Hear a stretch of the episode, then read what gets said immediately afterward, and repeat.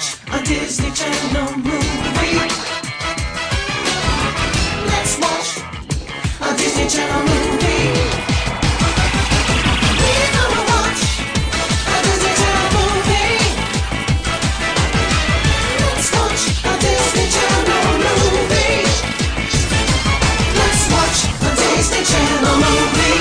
Hey everybody, welcome to D Comedy, our rewatch review, whatever you want to call it, podcast. This month your D commentators are me, Lucas, And me, Emma. and we are here today to discuss the classic film Halloween Town High. Ooh, spooky. It is the spooky season once again, my friends, and we are once again locked into our uh Halloween Town curse for the next that we have been for the past few years covering all the Halloween Town movies. Uh and I got to say after the rather large disappointment that was Halloween Town 2, uh I think I think this one uh really uh what's the word I'm looking for? Captures the magic again? in, in a way, uh, maybe like I was thinking more like uh, is it come from behind? Like you'd think after they screwed it up so bad with Kalabar's Revenge. That just that sounds like a sexual done. innuendo. So I think we're just gonna keep moving on. Um, Fine. no, I like, I, I remembered this being like one of my favorite Disney like Halloween movies and like, it holds up. Like I really do like this one. It's like cute. It's, it's better, it's much better than Kalabar's Revenge. Definitely. If anyone says it's not, they're wrong. Yeah, it's, it's much better than Kalabar's Revenge. Um, but I think we should just jump right in. Yeah, I actually don't have any news to talk about. Half because I forgot to put any together, but half because I don't think there really was any that I rem- would have remembered to grab.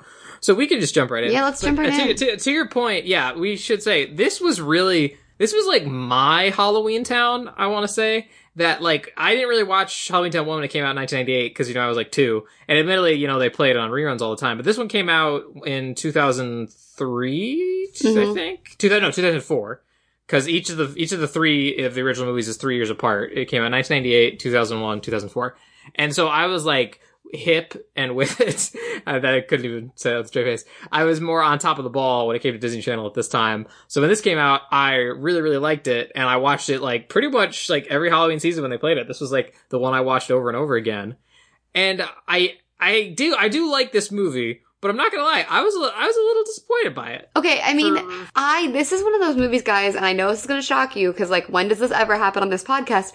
That I remembered completely differently than what it oh, actually is. Like, big surprise. I thought I have seen this movie so many times, and I thought that I had the plot down beat for beat. I remembered like weird specific things, but the overall plot I replaced with something else that doesn't exist. my experience with rewatching it for this is I did remember pretty much everything of like what happens and you know who the bad guy is and whatnot and all that. I didn't jazz. even remember who the bad guy is. If you guys were wondering. But the thing that uh, really hit me is that this movie has a surprising amount of layers. This movie also is like I I like the plot of this movie. I like that they set it in like the high school. This one's in the mortal world. Yeah. I like the characters they introduce.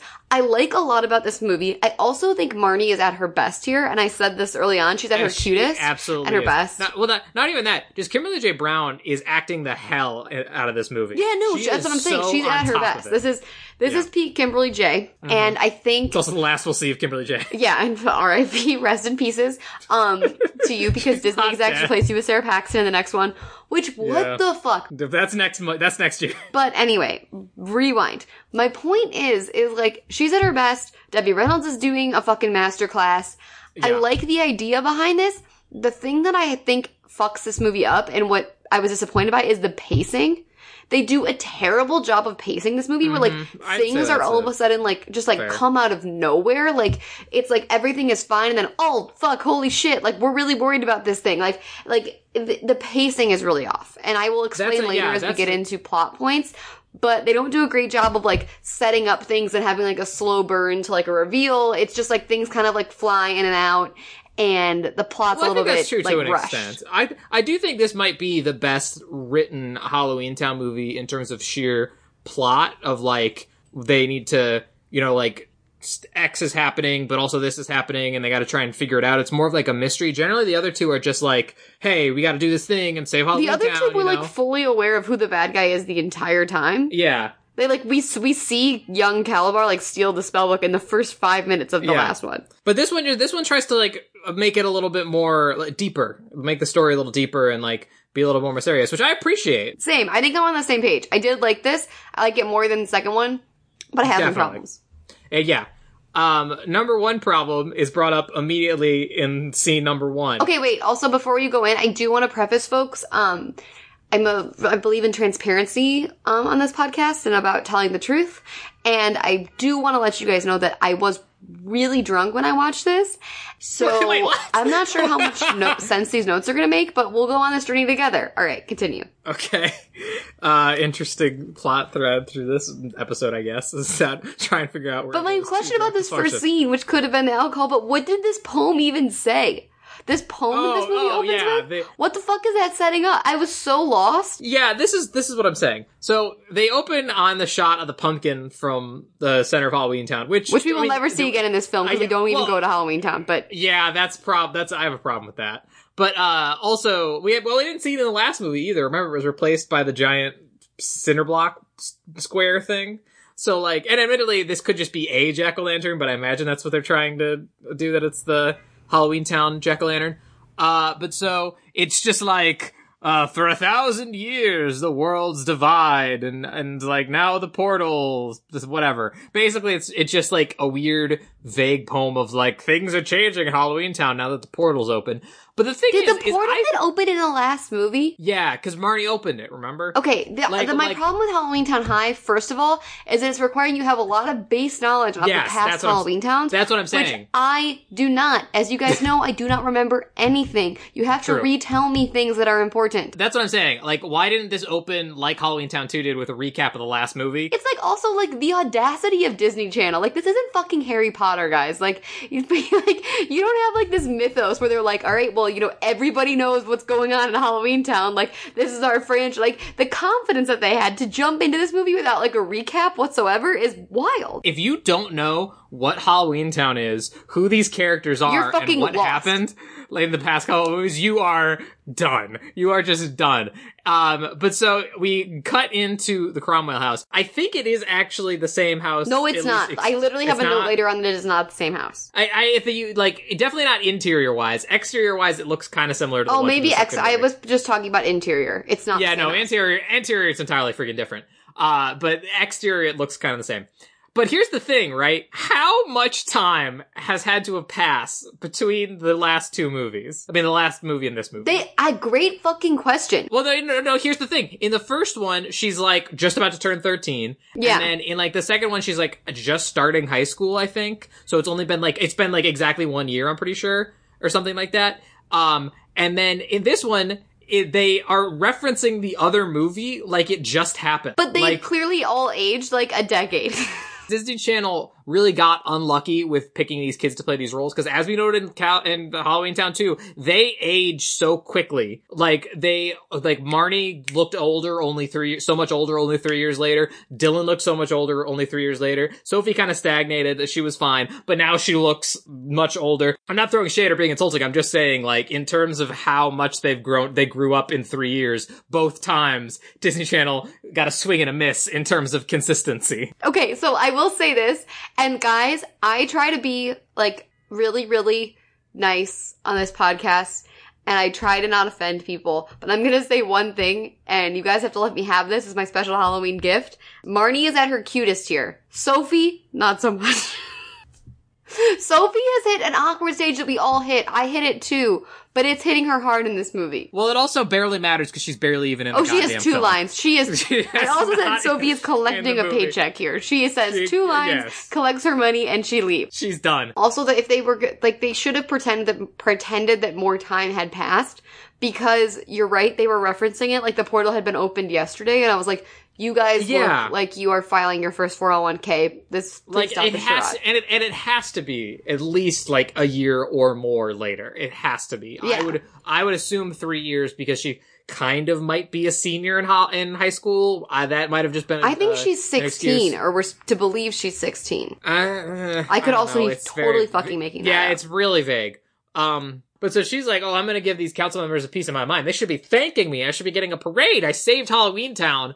Um, and open the portal. Like, I, this is awesome. And they don't care. And like, their family's all like, yeah, we've heard this a million times, you know, that's all this stuff. And so she has this plan where she wants to bring kids from Halloween Town into the mortal world to go to school to like, you know, expose them to mortal society. I think I wrote down that it's not that why. Like, why is this necessary? There doesn't seem to be a lot of like clear motivation behind this program that she's like so desperate to push through. First of all, it's what she says later on, like much later on, where she's like, I wanted to do this so, like, she basically wants to change the way the entirety of the world works and, like, let everybody know, yeah, werewolves and goblins and stuff all exist and they're really, really That's nice. like a big ask. That's like a It's a big, ask. It's a big ask. But, and then she, cause she says she doesn't want to feel like the child of two worlds. She wants, like, like the being the born in the mortal world and, like, finding out she's a witch later. She wants them to all Well, that just, sounds like, get a you problem, Marnie. Like, Well, you don't have to change the whole world just because you're slightly inconvenienced. I guess. Yeah, but the thing is, uh, no, no, I'm right. I'll get into it in a second. But there's a lot of confusing things about that notion that I'm going to get into. But so the clock chimes, and then she's like, "Oh, is that them?" And they're like, uh, "No, you'll know when it's them." And then she immediately gets teleported away, and then they're like, "Oh, With some now it's fine." terrible CGI into like a courtroom. Yeah. Although I will say. Number one thing that I think this movie nails is the the set design for this film is awesome. What do you fucking mean? They are like the set design. They're not even in Halloween Town once. They're in a fucking high school. No, that's what I'm saying. There's like the new sets that they have to build for Halloween stuff. Like the council room is really cool with like the spinning podium that she has to stand on, and the freaking uh kids hideout in the That is school cool. so That is- cool. that- I do They have to know both- that- that- that they is are both. That's decorated and designed super cool. Uh, but so she gets put in front of this council, and the, the Halloween Town again, council. we're not in Halloween Town for too enough of this movie, but again, the same problem that I raised before, I will raise again. Try a little harder with these Halloween Town characters, guys.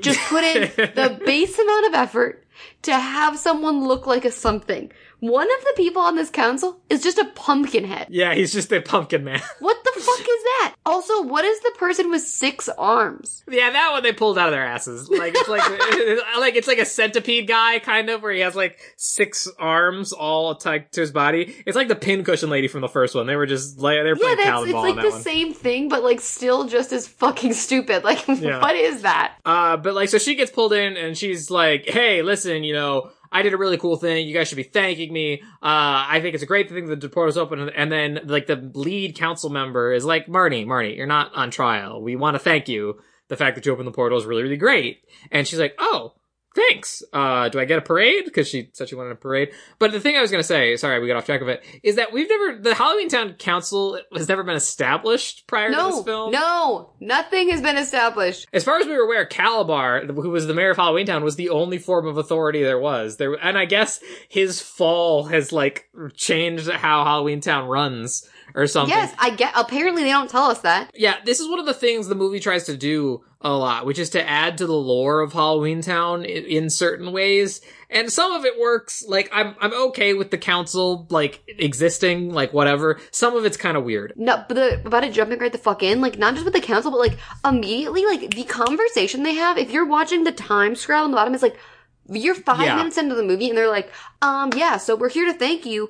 Also, like, um. It's we're a little worried about this, and Marnie's like, "I bet all of the Cromwell magic," and they're like, "Done." And then she's back, and I was like, Yeah. whoa." Uh, the, the, this is the one time I didn't really notice the pacing issue until you put it into words, and I'm like, yeah, that is probably the point, the thing that I was feeling throughout it. But definitely this opening. Yes, is this opening, rushed. all of a sudden So she's rushed. back in the house. There's five minutes of this movie are done, and she's already bet her entire family's magic. The project's happening already. I was like, holy shit, we are right in the thick of it, aren't we? Yes. Um, but yeah, so they're like, listen, it's fine you opened the portal. It's great. Don't worry about it. Which it is something, another thing that they add. It was never established that when she opened the portal at the end of the second film that it was just like open, Open for forever. everybody. Thank you. Like, for Thank everybody. you. I Like, anyone can just come through. I was like, dude. No, it's just, I was like, was that established in the last one that now we are just fucking willy nillying between worlds? Well, it's also not crazy to, for that to be the case. It just never was specifically said. No, I know it's not crazy, but like they didn't say that at a certain point, and I just Right. blacked it out. Yeah, like here's what I'm saying: the fact that this movie came out three years apart from the second one really did it some favors because I'm sure a lot of people forgot uh, some of the plot points of Yeah, Halloween like, Town too. you- but if you watch them back to back, so much. you're gonna be really confused. Uh, but so he's like, oh, but you're so you have this idea that you want to basically have kids from Halloween Town come to school in the mortal world. That's what you want. And she's like, yeah, humans have changed. Like, and, and again, a backstory, Halloween Town was created because all the Halloween creatures felt persecuted in the human world. So they fl- made this magical dimension that they could all live in in peace and harmony and whatever. That also kind of isn't true, as we'll get into a little bit later. It's not true. It's not No, true at all. It's confusing. Uh, so she's like, humans have changed. They're gonna be super cool with Halloween creatures. And I feel like you guys, like, Halloween creatures should get to know humans a little more and, you know, get their society stuff down, etc. I think that's what should happen. And then the, the whole council's like, no, that's a terrible idea. Mortals are the worst. They hunted us for centuries. And is this where we first get the, The knights, they introduce it here. yeah. So there's uh they they're worried about the Knights of the Iron Dagger, which admittedly is a cool name. It's a cool pretty name. cool. It's, It's a it's a dope cool. sounding name. It's a dope sounding name.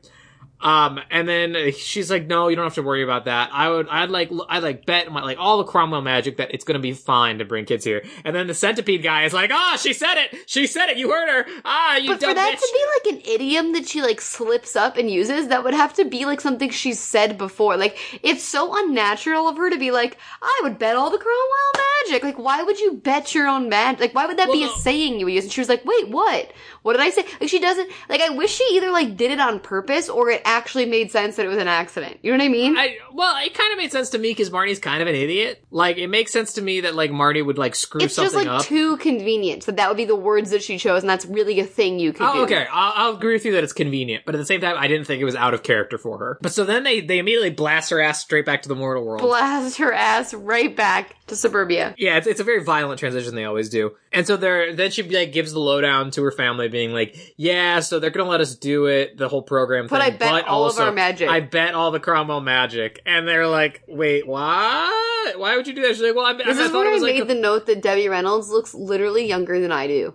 That woman doesn't have a fucking pore on her face in this movie. I I miss Debbie Reynolds so much. It's not even funny. it is she's ageless. And also, you know, one again, very positive thing about this movie. In the past two films, uh, both Debbie Reynolds and the mom have been s- sideswiped away to focus on the kids. In They're film, in it a they lot are more in in it. They are I in it a it a ton lot. more, especially Debbie Reynolds. And Debbie Reynolds the entire time is just wonderful and magical, and I love her. I mean, we've said this in the past movies, but she's absolutely amazing in this. Yeah, of course, of course. She commits to this shit in a way that So no one else in the movie does. Do you know what I mean? Absolutely, that's what we've said in literally every episode. That she just makes you believe that Like every her magical, saying all a her spell, like crap. if she is committing to this Yes. spell, like like it is real magic. Like I believe her.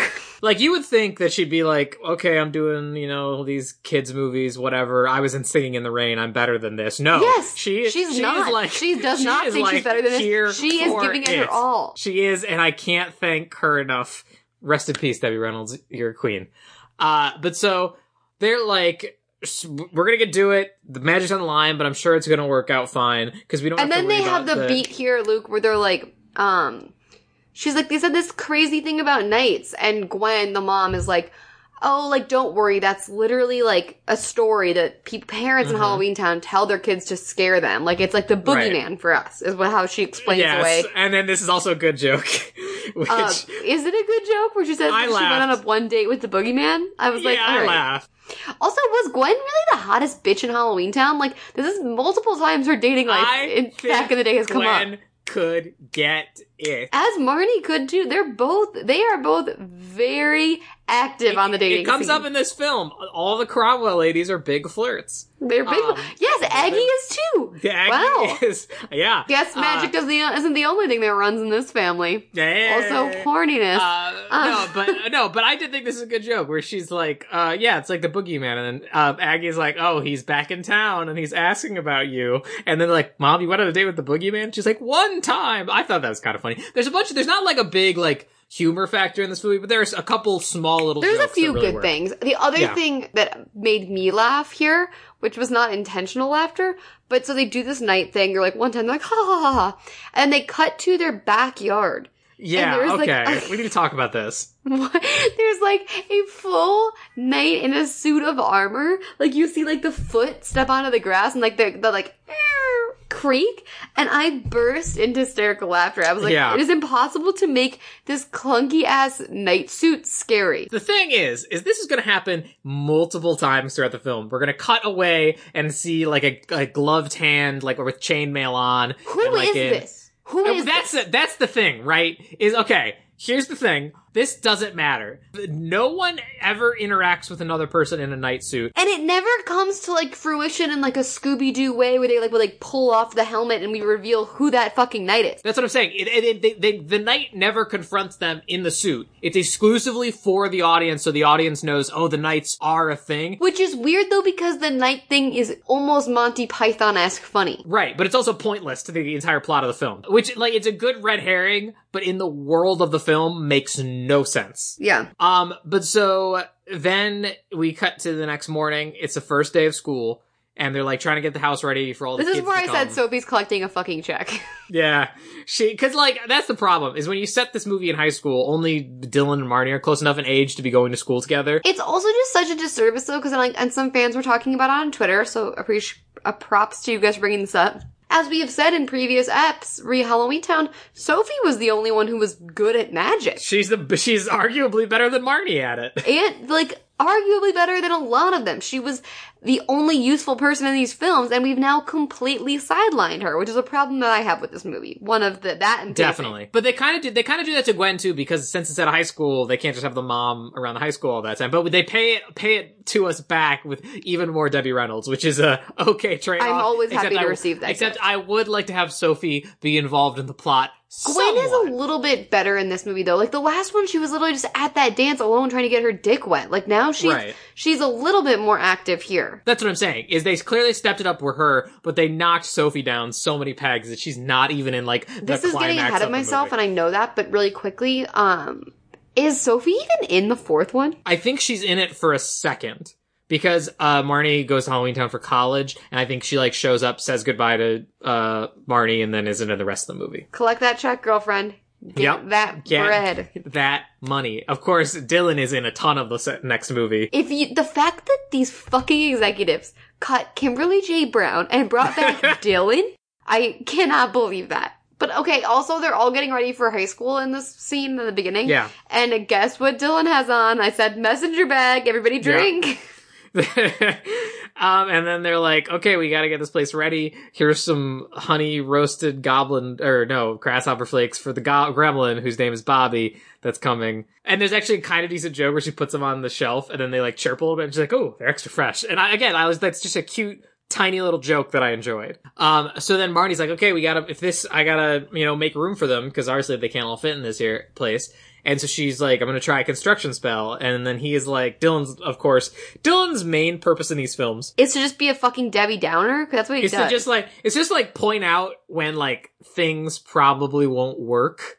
And then like say mean things to his sister and then be the smart one. That's pretty much his bit. And so she's, he's like, oh, isn't that level two? And she's like, you know, I'm practically done with level one. And then he's like, that means you're still level one. And I was like, Marty's still freaking level one? At the end of Halloween Town 2, she, she, looks was freaking, 25, so that's why it's hard to believe. Well, not even that. It's just at the end of Halloween Town 2, she was freaking Magic Mary Magdalene or whatever, where she had like the crown of magic flowing off of her. and she could open the goddamn portal. Magic she had been- Mary Magdalene? Did you? Yeah, whatever. Uh, you know what I mean. And like, and freaking. She was a magical prostitute. Yes. uh, but and like Aggie had clearly spent time training her in the last movie. Why is she still sucking at magic? What she the hell? We've established this. So she fails, and then Gwen comes in and does it. She shrinks the house. and the house really expands and they have a hallway for them to live in. We never see it again. Continuing. Yeah, we see it for like a second. Um, and then, uh, then we introduce another weird new concept that they just treat as always being a thing, which is the witch's glass. That was a thing come- before. Was it? I feel like it wasn't. Are we thinking of a crystal ball? Well, the- yeah, there was the, you're right. There was the thing in Halloween Town too that she used to look in on her friends in Halloween Town. There was a way for them to communicate though. Like there was a. Oh, you're thinking of the headphone. Oh, am I thinking of the headphone? You're thinking of the headphones.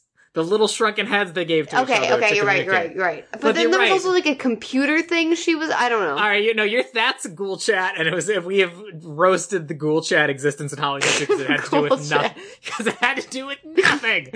uh, but no, but so yes, there was a thing in Halloween Town too. that was like a crystal ball that Aggie looked at, and saw people in Halloween Town, which I could maybe see being that, but they're basically magic cell phones are what they are. Mhm. Uh, it's literally it, like vibrates and you has like dials you can set to like the the ringer and stuff like that. It's a magic cell phone. Got it. And she and she pulls it out and she's like, "Oh, Grandma's calling on the witch's glass." It's, it's like oh, they have like a Skype video call, being like, "Oh, sorry, I'm just getting the kids all ready to come. Uh, so we'll just meet you right at school." And they're like, and then Dylan's like, "Uh, you, sh- you realize Grandma's not the most subtle, right? Like." What if she shows up in the giant flying orange school bus? And then they're like, oh, she would. Actually, she totally would do that. We need to get to the school right now. Which, so they dash off to the school. And once again, they are so embarrassed that the school bus was a thing. Like, they refuse to show us the school bus again. I didn't get that vibe. Well, I'm just saying, it wasn't in the last movie either. Last, they're Oh, all about the portal. No, it wasn't in two. And we were, remember because we had the, the, they just make the portal and we were like, wait, you could make a portal? Oh, you're right. Okay, so we've just never seen that school bus again. Got it, got it, got it, got it. No, it's a movie one only thing because I get, I, I, admittedly, you know, they don't want to CGI it. You know, they Yeah, don't want to CGI that. Uh, so they are at the front of school. They're like, well, I don't see the school bus, so maybe we're okay. Maybe she's, you know, learned the art of subtlety. And then she pulls up in like this jalopy Clown orange- car. Basically a clown car. well, it's it is a clown car. She's wearing more mortalish clothes. She's wearing like a big grandma sweater and a scarf instead of her usual. Oh, is she wearing a scarf, Luke? because the one fashion note I have for this movie is I have never seen any more scarves in my goddamn life. Everyone in this film is wearing a scarf all mm-hmm. the time. They are wearing statement scarves because it's the early 2000s. These skinny little scar- like Aggie's in a scarf, Marnie's in a scarf, that other witch girl Cassandra, scarf. They are scarfed up every single scene. All scarfed up, nowhere to go. All scarfed Um, up, nowhere to go. Um, It's speak, speaking of which, so she's like, "Oh, sorry, we're a little bit late, but here's everybody." And yeah, it's like a joke. It's like a clown car because you know magic. Everything's bigger on the inside. There's also a dumb joke about her having leprechauns drive for her, which isn't that funny. And then they, Um, they wasted CGI money I on those two tiny leprechauns. right? Why don't you just have her fucking wave to him and not show him? I didn't need to fucking see him. Uh, well, I I don't think green screening them in is as much money as CGIing them, but yes, they wasted. No Um, point for me seeing the so- leprechauns at the pedal. But so then a bunch of the kids come out like one by one, and my one fashion note, I know that's what you have, is that they're Luke, if it's the same one as me, I'm gonna scream. What is My it? My one note is that they, I like how they themed it that they're pretty much all wearing Halloween colors. Like they're all wearing orange or like brown or something. That's your one note. Yeah, I like That's that. your one note? Yeah, I liked that. I liked that they were like, yeah, everyone's like, you know, wearing Halloween colors. My note, Halloween Town. my note, which is the note everyone should have, Lucas Grabeel Oh yeah. cannot stay away from a sassy hat, can he? No, no, he, He wears he, stay he wears a couple sassy hats in this movie. Who is the costume designer in this movie? Was No. it the same costume designer as how as fucking High School Musical?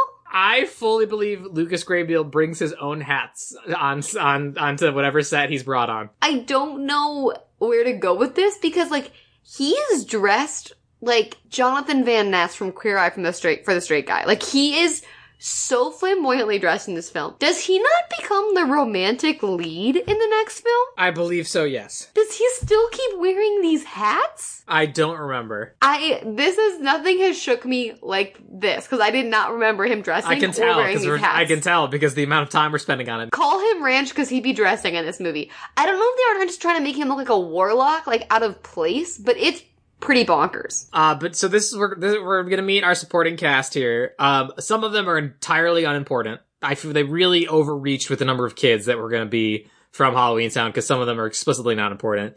There, I actually wrote them all down because I'm a completionist. We have a gremlin whose name is Bobby, Cassie who's a witch. Uh, there's a werewolf whose name is Pete. There's Natalie who's a troll who's played by Kelsey from High School Musical. Uh, there's a Chester who's an ogre. Uh, there's Ethan, who's Lucas Grabeel, who's a warlock. There's a wood nymph, her name is Nancy, and then there's a cat girl and like a weird zombie looking guy that do. I had a names. question about those two too. That's where they phoned it in. I was like, is this girl just a cat? And then that guy, Frankenstein, maybe? Zombie? And I got more of a zombie vibe because his face looks more like gaunt, but I don't know. Also, I think the cost, at least here, the costume designers, they have it out for fucking Alyssa Rulin again. She was wearing Yeah. a hat here again, and I was like, this has to stop. Also, can you riddle me this, dude? What? Why does Debbie Reynolds have to teach at the school? Yeah, okay. So hang on, we're gonna get to that in a second. But so uh, Marnie's like, okay, you guys all look great. This is gonna be cool. I've got all your schedules. Here's all your stuff. Let me walk you right in. And then Aggie's like, all right, I gotta go see a man about a job. And she goes into the principal's office and is like, hello, Principal Flanagan. It's Aggie Cromwell. And he's like, oh yes, you're with all the foreign exchange students. And there is a gag that they're all from. They're saying they're all from Canada. Hilarious. Yeah, I, which is a thing I feel like in a lot of like kids shows from this time where it's like when you have like a monster or something that you're trying to pass off, you're like, oh, you know, he's just from Canada or something. Yeah, I think this Disney leaned on this trope heavily. Actually, Yeah. you're so right. I didn't pick up on that, but they've definitely done this before. Uh, there, but there also is a good joke that Mag, uh, that uh, Aggie doesn't know what that is, and so she's always like, "Where are we from again?" And then she's like, "Yeah, Yes. just like write it down for her on a piece of paper." So Aggie is apparently going to be a teacher at the school, which is crazy because I, I I'm 100 percent sure she doesn't have the credentials for that, and she faked them. No, through in magic. no universe. And like, No. why did they think they could pass her off as one? I know it's for a gag. What was their plan here? Because she can't teach anything. Well, I think I think in universe the idea was that if you're gonna have so many kids come, like you need to have like a teacher who like to help regulate them, kind of thing. And so she was like, "All right, I'll just pretend to be a teacher. I'll magic up some fake credentials or whatever." But like the amount of slack this school cuts her for how bad she is at teaching is Oh, insanity. terrible. And then at the end of the movie, she she it's implied she's gonna continue to teach there, Yes, and it's yes. like, no, What? no, don't do that. Also, like, why didn't they just have her teach like fucking drama or something? Something that doesn't requ- like require knowledge of math. Like that Yeah. was the other thing that blew Yeah, they start her off in science, which is a bad call. Um, but also in this scene, we meet uh the principal, Principal Flanagan, um, who's just talking about like, oh, all these kids, you got all your paperwork done so fast, it's like magic. And she's like, ah, yeah, you know, whatever. And we see the return of her uh bag that's like a living monster crocodile. This something. gag goes on too long. I said what I said. Yeah. It also re- looks really bad. The CGI is bad, and it, for something that doesn't really go anywhere, we see it way too much. Definitely. Um, although there is a good joke here where the bag like sneaks away from her and eats the principal's bird, and then she like covers it up really quickly so that he just thinks it like flew away, and then And as like she's that would have been fine, but we don't need to. That was cute and that was funny. But like, why are we still wrestling with the bag in every other scene? right? After But they, no, but the good gag is is that he's like, oh no, where'd my bird go? And he's like looking around the office, and he's like, peepers. And I thought just the way he delivers peepers was really funny. But so they're going through the halls and like looking over their schedules. And uh, we learned that uh, Olesya Rulin uh, is Okay. a is much like Dylan a nerd, guys. They're both Does such calculus nerds. exist in Halloween Town? That's the thing. Okay, that, yeah, let's this let's world get into this. building is this is where it falls apart for me. Like, Yeah. they don't know anything about the human world and like don't understand how humans eat. But she's an AP Calc. So, like, do they teach like physics, Calculus in and, Halloween and Town? sophist- like science? Because it seems like a waste when you have people that can do actual magic. Yeah, no fucking shit. It's a waste. And she's like, "Yeah, I'm an AP Calc." I was like, "In what universe do you know that?" And she's also going to ascend to be the co-president of the science club. And I'm like, wait, so there is science in Halloween Town? I don't, whatever. I also will say, as I'm shitting on this left and right, I do love her in this movie, and her character was always my favorite in this movie. well, because they give her the most screen time out of everybody, even more than Ethan, who becomes really important to the plot later. Um, and then while they're walking through the halls, uh, she turns away from a second, then turns back, and then she's like, "Hey, come on, get with the rest of the group." To a person, and then she sees like a shirt hanging out, and then she's like, "And lose the tail," and she grabs to rip it off, and then the guy's, it's a guy, and he's like, "Whoa, what?" It's a sweater. And she's like, "Oh, I'm sorry. I thought you were with uh my kids here." And then he's like, "Oh no. Uh hi, my name's Cody. I'm new." And uh and hey, so this could be her romantic interest for the film. Hey, why isn't Luke one of the kids that came to the school with them? What? Why isn't Luke one of the kids that came to the mortal world to go to school with them? I'm just gonna throw that question out right now. I don't understand what you're saying. Why isn't Luke in this movie? Who's Luke? Oh, the goblin boy you love. Oh my god! Why isn't he here? What happened to him? Oh my god, I didn't even think about him. Yeah, like if you're having teenagers from Halloween Town. I can't believe I just said who's Luke. Yeah, I know. I'm He- really dis- oh my god. I love him. I know. What I'm happened really- to him? I'm really disappointed in you. Why didn't he come to Halloween Town High? That's what I'm saying. If you're having kids that are gonna come to Mortal Worlds, why would you not have the one who like trusts Marnie explicitly and would be like, they "Yeah, let's go an Mortal Worlds." OTP for me. What? I know. so heads up, guys. Um, Sub Demons, that's your boy. I remember this movie completely wrong, and this is Marnie's in- love interest throughout this movie. First up, he is the a the fucking guy for American Horror Story. I was like, is this Sure. guy from American Horror Story? Googled it afterwards. Yes, he is. He plays like a psychopath in all American Horror Story stuff. Well, he also plays a bit of a psychopath in this movie. but like he's not actually bad in this movie. No, that's Spoiler alert. Okay, yeah, I rem- and I think I had like Mandela effect where like because of AT like American Horror Story, I like made him in my mind as evil in this movie. I was like, oh, he's the knight. He like it's the same thing that happens. To, I, in my mind, Marnie is always just out, out out there chasing that bad boy Dick, and like it always gets her into trouble which is what happened in the second one. And I thought this happened again, where like she was into this guy and he ends up being the knight.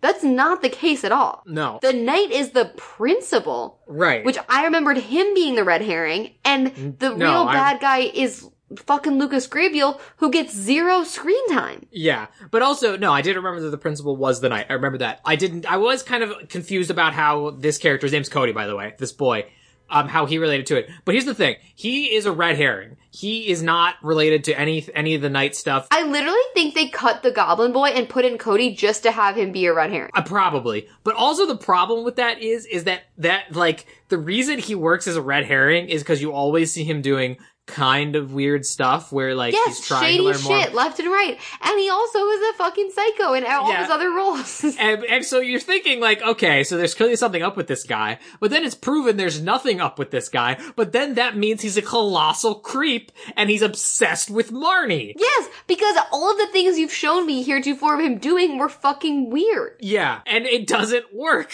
It's real weird. Uh, but so yeah, they have like a weird little meet cute where she like, you know, like is smiling at him and I was like, oh, hey, you know, well, I sorry you can't join the group because, you know, we're this is a Canadian thing, special. It's my senior project. That's what she says. It's my That's senior her project. senior like, project, so she's supposed to be 18. Right, but she, I, I guess, but I'm saying I don't know if that was just a BS thing that she made up on the spot. I don't know if that's like meant to be accurate. But so, um, the but she's the bell rings. They gotta go. Uh, then she, he's like, "Oh, I hope I'll see you." And then she's like, "Yeah, you know, it's a it's a small school. You know, I'm sure I'll see you around." It's a pretty big school, by the way. We see a decent amount of it. It's, It's a pretty- massive school. It's, it's like a pretty East big High school. size. It's huge. So then we cut into science class that Aggie is teaching for a very dumb reason. And this is what I when I said of all the things, why must she teach chem? Yeah, it's a bad that's a bad fit. Um admittedly history is a better fit, which she does later, but even then that doesn't really work out. Um and so she sits down and Cody's already there. And she goes up to her grandma and the grandma's like and she's like, Remember, keep it cool, grandma, you're just a teacher and she's like, Oh, don't worry, dear, I've got this. Also I found a great place for us all to meet uh at lunch or halfway through the school day or whatever, and hands her a little piece of paper with a number on it. And so she goes sits down next to Cody. She like reaches down, and gets something out of her bag, and Cody immediately just uh, looks straight at the note and be like, "Oh, what's up with this, huh?" He doesn't just like look at it, he like pulls it out of her Yeah. book like a big old creep. Yeah, he's he's creeping on her for reals. And so then she's like, "Welcome to science." Uh, and then there's okay, this is one of the freaking weirdest things that happens in this movie. So there's these two kids that are talking in front of the class, and she and they're like, Okay, "Oh, uh, this makes no yeah, sense. Yep, yep, yep. Uh, and they're like, "Oh man, look at her. She's so weird. She doesn't even know what she's doing." Like really weird, generic bully banter. Like not even like explicitly mean, just being like, "This old broad doesn't look like she knows what she's doing," which she doesn't. No, spoiler alert, does not. No, and then she comes up to him and she's like, "Oh, Mister Whatever, I had really hoped we could be all get along and be friends. I'll have you know, I have quite the temper." And then she like they CGI like her eyes popping out of her head and her face like being weird and like Like, like, ghoulish, almost like fucking like Nightmare Before Christmas. Like her eyes pop out. Of, no, not Nightmare Before Christmas. Beetlejuice. It's very Beetlejuice. Beetlejuice. Oh, yeah, I was gonna say uh, like Large Marge from uh, Pee Wee, uh, where where that just happens to a person. Like just really weird. And then she's just like, "Okay, open your books, chapter one." And I was like, "Aggie, everyone can see you." Yeah, she was not hidden from view. No, like I'll give her credit for the magic that's about to happen being kind of unintentional, but like no, you can't just do that, Aggie. What are you doing? uh it's really freaking weird. It comes right out of nowhere. Um, and so then she's like, okay, now let's get started. You combine this sulfur with this iron and you'll get a puff of green smoke. And then she puts iron and sulfur in a test tube, puff of green smoke, and a parrot's there. Marty runs up and's like, Grandma, you can't do magic. And she's like, well, I didn't, you know, really mean to. I'm sorry. It's uh, magic. I'm, you know, all I know is magic. Whatever. Uh, and then so. Great Debbie Reynolds impression, by the way. Thank you. I worked on it. So we cut to the end of the class and then, uh, Marty leaves and goes to the hallway and is trying to find The clubhouse that she gave her the number to, and it's a locker number, correct? yeah, it's a locker. And she opens it on. I guess the combination was on the other side of the note or whatever. Opens it, and then she's like, "Huh, that's weird. It's just an empty locker. I wonder if magic is at play." Which Marty, like, she doesn't say that, but she's just like confused. I wonder if magic is at play. But no, but no, she like looks at it and is like, "Huh, that's weird. It's just an empty locker." And I'm like, "Marnie, you dumb Probably bitch. magic, It's probably magic." And then sure enough, This is the third like, movie. Get your head in the game. Aggie like reaches her hand in through like a magic portal and pulls her in, and y- this is their secret clubhouse, and it's rad which is dope. hell. Which is dope. It's so rad. It's like they've got like like drawers of like of like potions and stuff, and this big fireplace with a pumpkin. and yeah, there's like that big back wall, like all those tiny little drawers. It's really cool. It's real dope. And so, uh, this is, and then, uh, all the kids take off their human suits because they can relax in here. This was Uh, cool and This cute. is cool. It's cool. It's, it's pretty neat. We see everybody out of costume. And, I like uh, this reveal. And also, it really makes you, like, look back in stark contrast. to- Do you remember how bad the Halloween Town makeup was in Halloween Town 1? Like, they Yes. put, they put actual elbow grease into this. Like, they actually Also, paint a um, guy's face blue and The stuff. werewolf is really cute. Okay. He is. Uh, I don't remember and- his name, but whoever unzips to be a werewolf, his human actor is hot. Oh, okay. I thought you meant the werewolf was hot. And I was like, Emma, you and the monster boys, you just can't get enough. No, not as a werewolf, as a human. He's very attractive. Pete. His name is Pete. And i if you can't accept him as werewolf, you don't deserve him as human. Whatever. Also, also his costume is really good. Like they put again, they put real elbow grease into. Olesya Rulin's is cute. Yeah. Her like pink. She's like I like their iteration of like this troll kind of being like a Justin Timberlake Anna Kendrick troll. Yes, and it works. I like it too. Oh, also, hang on, real quick. By the way, we said like all these monsters take off their human suits. By the way, that just means getting like new clothes for Cassandra and Lucas because they're just witches. Oh a yeah, they're warlock. literally the exact same. Yeah, it's just uh, Cassandra just puts on like a big robe, and then Lucas puts on like uh I think I would just call him Lucas. I mean Ethan. Also, like by big robe, like literally something from Party City. They throw on this Cassandra girl, like a witch's cloak. The other thing I wanted to say was I do love, did love the human suit of the little fa- the wood nymph, the little wood Yeah. fairy. Yeah. Where sure her whole thing like unzips and falls to the ground, and she's just like a tiny little fairy. She's cute. Yeah, it's cute. Uh, but I think that's the last we see at school for the day, and they all go home. And then uh, the head council guy from Halloween Town calls Marnie or calls Aggie to to like ask how the day went. I think his name is Dalloway. I think his name. I know his first name is Edgar. I think it's Edgar When Dalloway we or find out that he's Galloway. Lucas Grabeel's father? uh, When is think, that like, dot filled in for us? I think like here or maybe a bit later, uh, where he's like, because he asks like, "Oh, so how did everything go today?" And she's like, "Great, everyone seems to be fitting in good." And he's like, "And there wasn't any danger." And then she's like, "Nope, nothing to be afraid about." And then I think he says like, "Oh, my son." Uh, certainly won't be afraid of anything or something like along those lines, but I don't think it's explicitly stated until a little bit later. Uh, but so Got that's it. the that's the extent of the phone call is just hi- him ask, saying, "How'd everything go? Any danger? No, great, okay, cool." But then all the kids come out and are like, "Danger? What? Did he mean the knights? Like what?" And I was like, "Guys, nothing happened. What are you scared about?" It's really a weird scene. Also, like, they are so unconcerned about the possibility of losing their magic. Well, yes, because they're also, as we've seen in all the films, the Cromwells are very full of themselves because they know they're really great at magic. So they're like, "Ah, we're gonna crush this. Don't worry about it." Like, even when things start to get a little bit real here, like, they're still, like, it's a, not until, like, this is a pacing thing, until, like, the very fourth quarter, they're like, fuck, we might actually lose our magic. They are very confident that they're it, totally does, fine. It, it, it does drive a wedge between her and Aggie later on. when but in the, at the very end. Well, no, no, about in the middle when like half the kids leave. Then like Aggie's Oh, okay. like, wasn't it was like it wasn't your place to bet our magic, and now we might lose it, you dumb idiot. And she's like, oh, I'm sorry.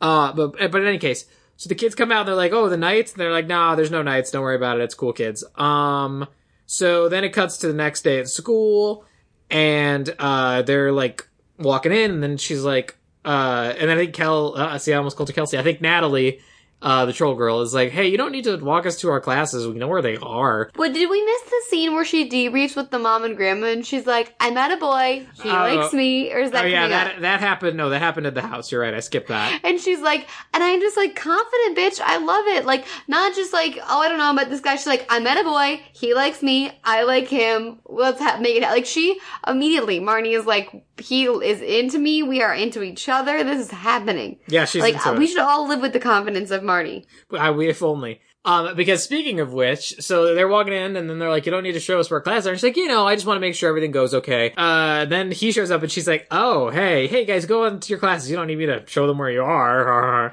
And like I Uh, said again, Marnie immediately risking it for the biscuit. Like Yep. she, uh, this is this. Did you not learn your lesson in the last movie, Marnie? No, no, no, no. She didn't learn anything.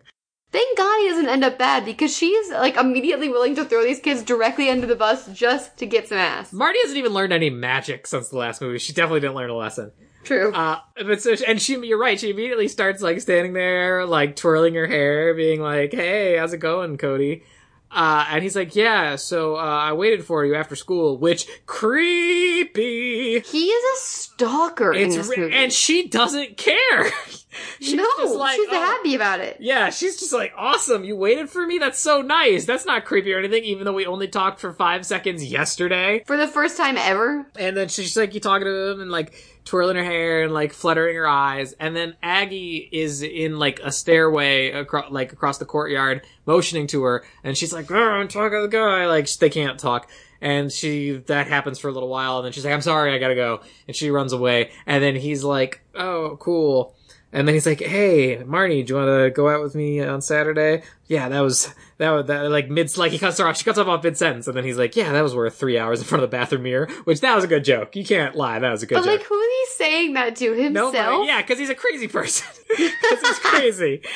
So the, she goes up and she's like, "Could you not clearly see that I'm trying to get some D over here, Grandma? I was Yeah, my she's eyes like, can you get up out of my space when I'm trying to score? Right. And then she's like, well, look, here we have a problem. And she's like, what? And someone drew a giant iron dagger in like chalk on the sidewalk. I don't know how Noah noticed that. Yeah, it's also like artfully done. Oh, it, it's done. So well. Like, I was, we're led to believe, again, spoilers, the principal is the knight. I guess he drew it and he did a great job. Like, he, Great job. he has a future in that field. He also even like made the cross guard into the grass. Like, it's not just on the concrete. Like, he went above and beyond to draw this dagger. Oh yeah, yeah, yeah, yeah. And so they're like, this is bad.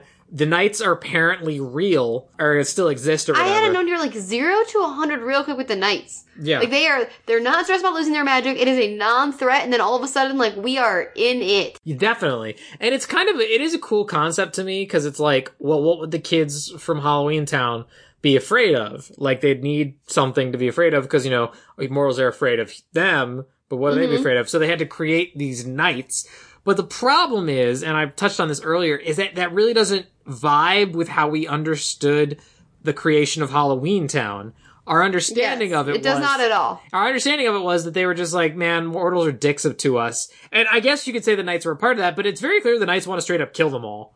Like they Yeah, want, they murder. want, like they want like the, the world to be pure of magic and stuff like that. It, so it doesn't kind of gel, but it's a cool idea. Like so, I- I kind of am forgiving of it. But so uh, she makes some rain out of nothing to wash the chalk away. Um, and then Flanagan comes in and is like, "Oh, hey, Aggie, really sorry. We're gonna try you teaching another subject because apparently you could just shuffle teachers around every other day. Willy at this nilly at this school. Also, this is another time they do the fucking bag gag, right? Where Marnie's like wrestling it. Yes, the, again, the bag comes into play. Um, there's also like the start of where Marnie sees that uh, Aggie and this guy have like a a, a far too friendly okay, relationship. okay, all right. What is the age difference between these two people? No judgment, but I just want to know where Aggie is swinging. They, I have to be thirty years difference in age. Oh, I don't think it's that bad. I mean, I think they're relatively. I mean, he's got like gray hair. I mean, I don't know. Uh, I mean, black don't crack, baby. Uh, he's black, by the way. Uh, I also said like give De- give Debbie Reynolds a posthumous Oscar. Holy shit! Like she's so like committed in this scene to like the rain spell and like flirting with this principal. Like she is again. I said it earlier, giving it hundred and ten percent. so like yeah, because she's like, oh Phil, and he she's like, hey Aggie, and then she's like, Aggie, Phil, oh you guys are on a first name basis, which really doesn't mean anything, but whatever. Um, but so yeah, she's teaching history now, and we go in for uh Marnie to sit down in that class. And and this is this is a much better scene of her trying to teach, in my opinion, where she's like, "Oh, the Renaissance, and Columbus was such a fool he couldn't find his socks, let alone a new continent." And I was like, "Wow, this movie's woke, recognizing that Columbus was an idiot and didn't do jack." Yeah, wow, this movie was ahead of its time. It was. Then Cody's in this class too, of course, and he hands her a note that says, "Do you want to go out on Saturday?" And he, she's like, yeah. And then he's like, yes. He's so fucking hype, like visibly hype. Like, I would, I genuinely thought that, like, a- again, because I didn't remember the exact details of this film, I thought maybe the main bad guy had put him under some kind of love obsession spell with Marnie to, like, stick close to her at all times. So he Yes, would, like, it know. almost seems magic. It Like, almost- yeah. well, I thought like, oh, he's definitely like a knight or like under an evil warlock spell. Like this is just this dude's normal personality. No, he's just so into Marnie. It's so crazy. Uh, then Aggie starts to do a bad job teaching, saying some dumb, like, nonsense that isn't in the history book or whatever. And then Marnie does a spell to move all the clocks forward so the bell rings. And I thought she, like, actually moved time forward or something. And I was like, She Whoa. didn't. She just fucked up the clock. Yeah, which because- seems like a lame, lame way to do this. Right, okay. because in the next scene you hear someone come over the beam like, "Can maintenance please fix all the clocks in the rooms?" Because like, and and that's another thing in this movie is none of the mortals ask ask nearly enough questions about what the hell is going on. oh, near, nowhere Nowhere. near enough questions about what happened there. No, everyone's just like, eh. Uh, so then we go to lunch. Uh, Cody's like, hey, would it be, uh, crazy if I, uh, saved a seat for you at lunch? And she's like, oh no, it's sweet, you crazy obsessed maniac. But, uh, actually I'm looking for my kids. Have you seen any of them? And then he's like, oh, there's a, one of them and it's Cassie and she's around a table of, mm, uh, young, teenage guys eating. And the sound designer for some reason decided to just like cut These in. sounds are disgusting. These sounds are disgusting. Yeah, but it, no, but it's not just like like food being mashed together because the joke is that they're teenage boys and they cram as much food in their mouths and then try and talk. But there's like legit like pig noises like that. It's really weird. Also, in this scene, when Cody comes out to Marnie in the lunchroom, um, they are both wearing cargo pants, which I just thought was something you guys needed to know because I got my eyes on it. Um, but so she's like, Cassie, what are you doing? And she's like, Oh, I'm studying the eating habits of humans. Uh, apparently just as much food you want and try and talk. And then she's like, That's teenage boys. Where's everybody else? Oh, they're where they always are. And she's like, Huh? And so then we cut to the clubhouse. Again, we don't see nearly enough of the clubhouse in this movie. Um, so she comes in and she's like, Guys, what are you all doing here? And they're like, What are you talking about? Like, we're hanging out, you know? We get to wear our not we we don't have to wear our human disguises here and she's like we don't have to we can just be chill and she's like no guys the whole point of this is that you will blend in and you know like get yourselves out there like oh bobby uh or no pete pete and she's like here catch and she takes an apple and throws it in the air and like Pete like climbs the walls and grabs it in his mouth and she's like, "See, you should try out for the football team." And then she's like, uh, "Chester, what you should try out for the wrestling team?" And he's like, "Oh, I don't really like wrestling." And then she goes, uh, "Oh, what do you like?" And he's like, "I like stamps." And he has a book of stamps. And I was like, How does he know what stamps are? yeah, do they have stamps in Halloween Town? Why would you need a postal system when people can do magic? What? Uh, but I no but I love Kimberly J. Brown's delivery of, well, there's a club for that too. And, uh, she's like, come on guys, just like put yourself out there. You're a wood nymph, uh, Nancy. Join the gardening club. Come on, make some friends. And guys, it is time for a musical montage. Oh, Lucas Grabeel's character also like, wants to be in a play, Lu- which was the, funny. Lucas Grabeel's ambition is theater. yeah. Does he just Ryan from High School Musical? Is that how lazy we are with this character? Yeah, I would. You know what would be fun, amazing, is if like secretly Lucas Gray, uh, Ethan from Halloween Town decided to leave the Halloween Town world, come to the world, and then bewitched. And go really deep into his and- theater career? no, and then- and then be- transfer to East High? no, and then bewitched Sharpay's family into thinking that he's their son, and then went to East High and p- embraced the theater career. Wow, Lucas, are you writing fanfic about this? You've really thought this through. Hey, I mean, I just came up with it right now. Uh, but yeah, so he wants to be in a play. But we're gonna do a musical montage now of everybody doing stuff they're good at. And it's like Lucas, Yay! and it's like Lucas Grabeel auditioning for a play. And, uh, Pete playing football. Yeah, every, everybody's doing it. They're putting their, themselves out there. But in any case, uh, it's, it's a whatever montage. It just shows us things are happening. Because that is the problem with having all these characters is that, like, you really can't get much to like characterization or development out of them. They're just like traits X, X, and X, you know? Yes. But uh we are going to take a break right here and we will come back and see how it all falls down, I suppose. Oh, wow. So uh, also fun. I actually have a song I get to play the, during the interstitial because this is the first Halloween Town movie to have a song associated with it. Is it the is it the, The Strange, World the Strange one? World song. Yeah, I get to play it. I fucking knew it. Okay, Lucas, literally, as I was watching this movie, it's so crazy how like you can tell. Like there's music throughout this whole movie, and the minute the Halloween Town comes started, I was like, this is a DCOM original song. I was like, who did they make sing this? Like this is a DCOM original cover of Living in a Strange World. Yeah. I knew it was Yeah. I knew it was that song. I didn't even Google it. I knew it. No, yeah, normally I just do like a uh, whatever Halloween thing, but now I got a song to play. So don't conjure yourself a portal back to Halloween Town, mainly because they don't have a set for it. Uh, cause we'll be right back. We don't have the budget for Halloween Town this year, folks. No, no, we Don't get trapped in your witch's glass. ah, that's better. Damn it.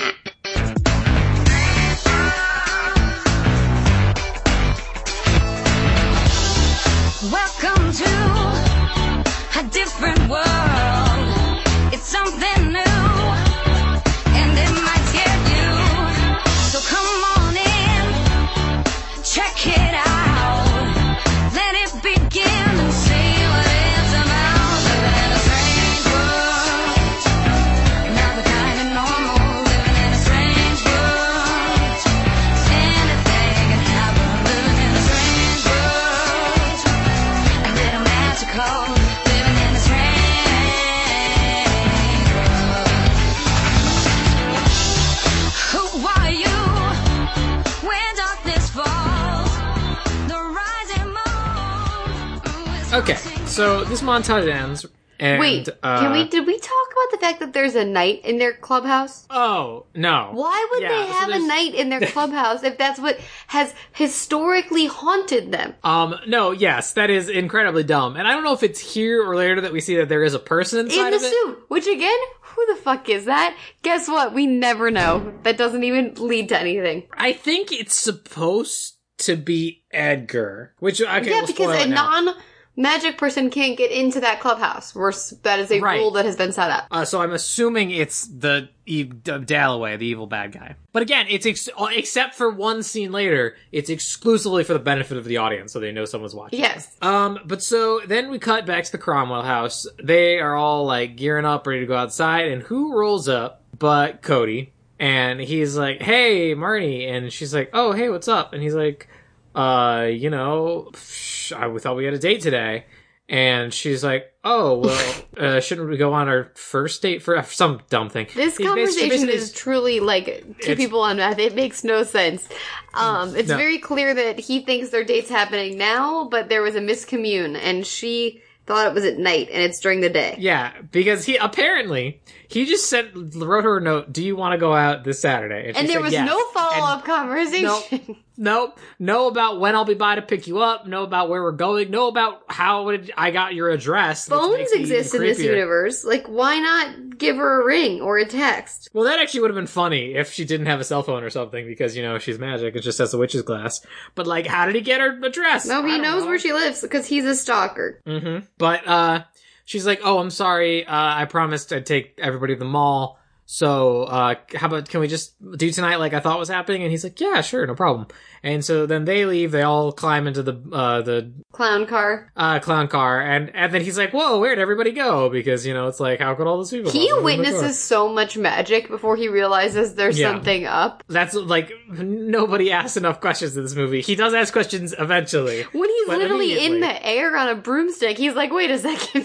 Uh, so they roll up to the mall, and Marty's like trying to give like a tour guidey, like, uh, "Oh, so this is the mall. You know, it's where humans come and shop and you know hang out and everything." And like while she's talking, the kids start to like peel off and go and do their own things, and then Aggie's like, "Oh, who are you talking to?"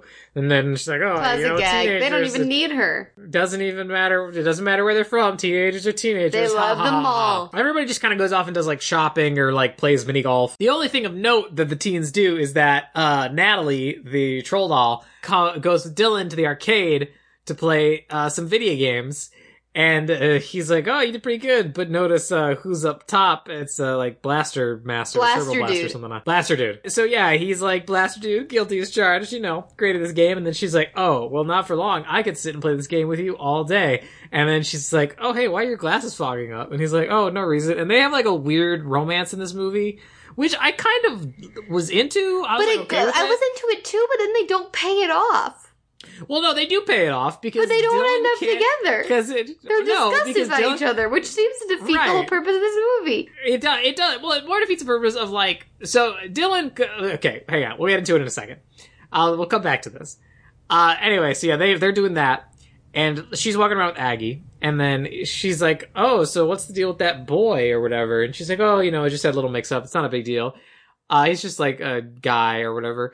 And she's like, "Oh, well, that's such a shame since he drove all the way here to track us down." And I was like, "How is that not a million red flags?" A million red And- flags, ladies. A million red flags, and ladies. she, he's he's like looking in a window, and she, well, Marty's like, "What?" And he's like looking at a window. He's like, "Oh my gosh, Marty, Aggie, what are you guys doing here? Of all the malls?" And then she's like, "There's only One mall in the city, town." you psycho. And, and and here's the thing: this wouldn't be creepy had he just said, "Oh, why don't I come with you? I'd like to go to the mall." And then they could have been like, "Okay, but I mean, you're gonna have to deal with the clown car thing, I guess." But uh, other than that, it wouldn't have been creepy at all. But he decided to secretly follow them to the mall. And also, like, very she said no, dude. She said tonight. If if I if, if someone's trying to date me, and I'm like, you know what? Not now. I have to lead my band of gremlins around. Like, I want them to respect my no and let me, you know, get fresh and put my highlight on for the evening, and then meet me when I say so. Don't be like surprising me with your presence. It takes a lot of time to dress up this pig. Okay, like that's really annoying that she just keeps like fucking showing up where he's not wanted. There's also a weird moment, like we were saying with Marty being so having that Cromwell confidence. Uh, there's this weird moment where she has like a crisis of conscience here, where she's like, "Oh, I don't know if he'll like really like me or something like that, or like I, I don't, or like I've got too much going on." There's some weird thing where she's like, "Maybe I shouldn't like pursue this," and then he shows up and she's like, "Oh, hey, what's up, Cody? Uh, well, you know, I, I'd really like to hang out, but I can't leave my."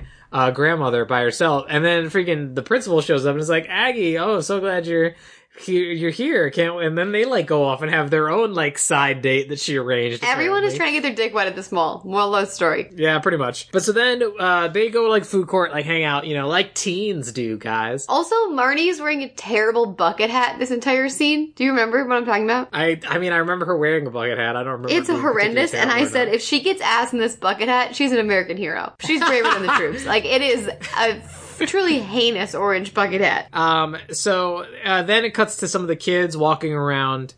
Uh, the mall and there's like a Halloween like pop up shop in the uh, one of the stores and it's got like you know freaky monster mannequins with like wolf heads and like grotesque trolls. Obviously nothing like bloody because it's Disney Channel.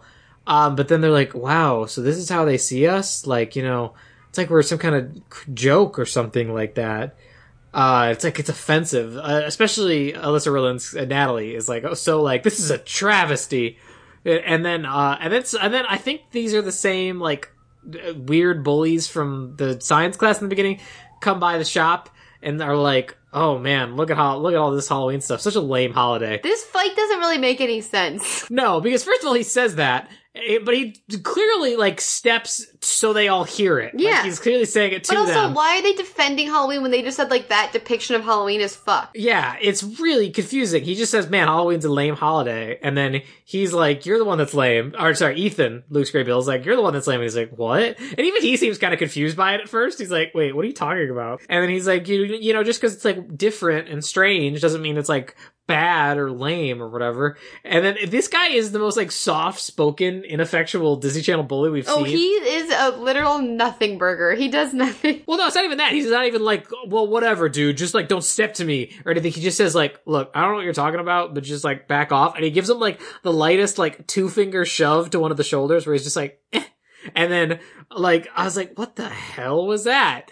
And then like they all like back up Lucas Grabeel and like a fight breaks out. This fucking hat on Lucas Grabeel that he is wearing. This costume designer was clearly hired on HSM after this, and she was just warming up for her swan song, which was HSM. Also, this was where I made the note about when they the this magic smoke comes in at fight and it reveals them to all be their true Halloween selves. Like it's their human suits are gone and they're all in the middle of the mall, like in their Halloween town things. And that's when I saw that woman on the ground meowing, and I was like, is she just a cat? Well, I mean, Emma, you gotta remember, in Halloween Town 1, a lot of the creatures were just like person plus animal. Like that's, it was just what it was. Yes, yes, that's what a lot Uh, of that's what that woman is. Yeah. And then also when they're all de uh humaned, uh Dylan's just like, "Oh, you're a troll" to uh Natalie. What the fuck did he think was going on? He's living in this house with them. I he I think he's just like I think he's just like, "Oh man, I can't believe I was going to bone you." like, oh, gross. And It's it's rough. But so they like all run out of the mall because like people are like running and screaming because you know there was a magical mist and There's now like, a, uh, a cat woman on the ground meowing. yeah, and and then they notice a dagger stuck in a pumpkin of the display, and then they're like, "Oh snap! It's a knife. The They're knife real. okay." Dagger. They're like, "Run to the car! Go, go, go!" And uh, so they all come home, and it's like on the news and stuff, like where it's like, "Oh, weird monsters appeared, but no one's gonna ask any questions about it for the rest of the film." It's on the Um, news. I didn't realize it was on the news. Yeah, it's on I the news. It's on. The, I remember it's on the news because uh, freaking Sophie's watching the news on the couch and she says, "Man, I miss everything." And You do miss everything, Sophie. And, not- and that's the last time we see her in the movie. I'm pretty sure. You even missed the ending of this film. I don't. You know what? I'm not even really sure if they say Sophie's name in this movie. I don't I know if like she's they- ever introduced. I feel like they say her name like maybe one time, but she's never like introduced as a character. Like it's it's so weird. So they like all rush inside into their rooms. Then Aggie's like, "I'm gonna make us all some hot chocolate. Let's just calm down." And I believe Marnie gets. This is this where Marnie gets swept up by the council again? Yes. Yeah. So uh, they're like, "Oh, the Halloween Camp Council's waiting for you in your room," and uh, she gets, you know, thrown th- thrown up there by magic and back into the weird council space. And they're like, "Ah, we told you this was gonna happen. Freaking the knights still are around. Humans haven't changed. You're an idiot." But because like you, you, we can tell you really believe in this, here's what we'll say: Everybody goes back to Halloween Town. You can keep your magic, uh, but we're gonna close the portal. That's what we're thinking. That's where we're, we're at. And then she's like, uh, no, the portal definitely should stay open. And I think the kids are going to be fine. Uh, like, it's to be cool. Don't worry about it. And I'm to, as long, and I have my magic. Also, we didn't bring up, she has her magic until midnight on Halloween. Also, she's so pissed that everyone's not taking her seriously in this meeting. I'm like, maybe if you took off that goddamn bucket hat, they might take you a little bit more seriously. You're dressed like a fool. Uh, but also, like, yeah, so they give her until Halloween on midnight, uh, midnight on Halloween to clear this up. Cause these movies, for some reason, always need a ticking clock. Like, why? Always. There's always, and it's always midnight on Halloween, isn't it? For the first two movies, it was because that's when the portal closed, which made sense.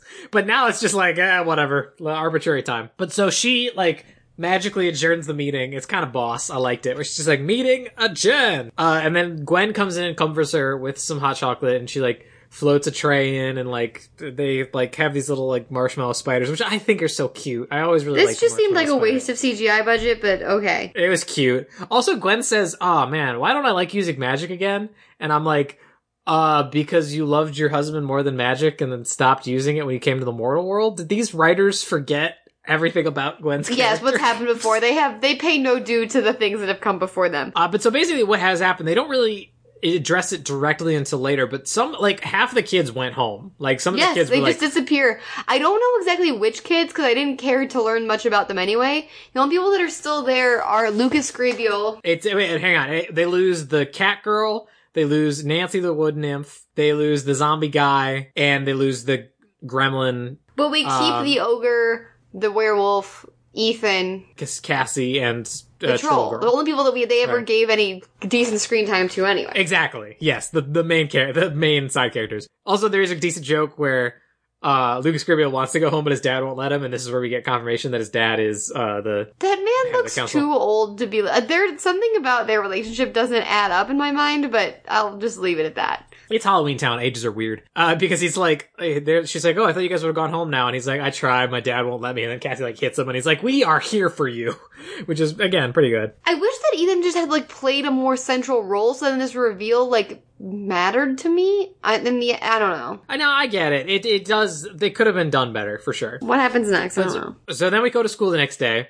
Dylan's trying to apologize to Natalie for freaking out on her about being a troll because he's like, it was just really shocking because you know normally you look so cute and stuff. Just to see you with like a big pink puffball freaked me out. And then she's like, "Do you think this is cute? I think I look hideous like this. Back home, I am beautiful. I'm, Like, a, I'm junior a junior miss." miss. I, I laughed And at then, that joke. and then, and, and then he's like, "Wait, so you think I'm?" And she's like, "Oh my god, you're so ugly, Dylan. You're the worst. Like, God, like, you're repulsed by you." But you were like really nice to me and like sweet, and I thought that's all that mattered.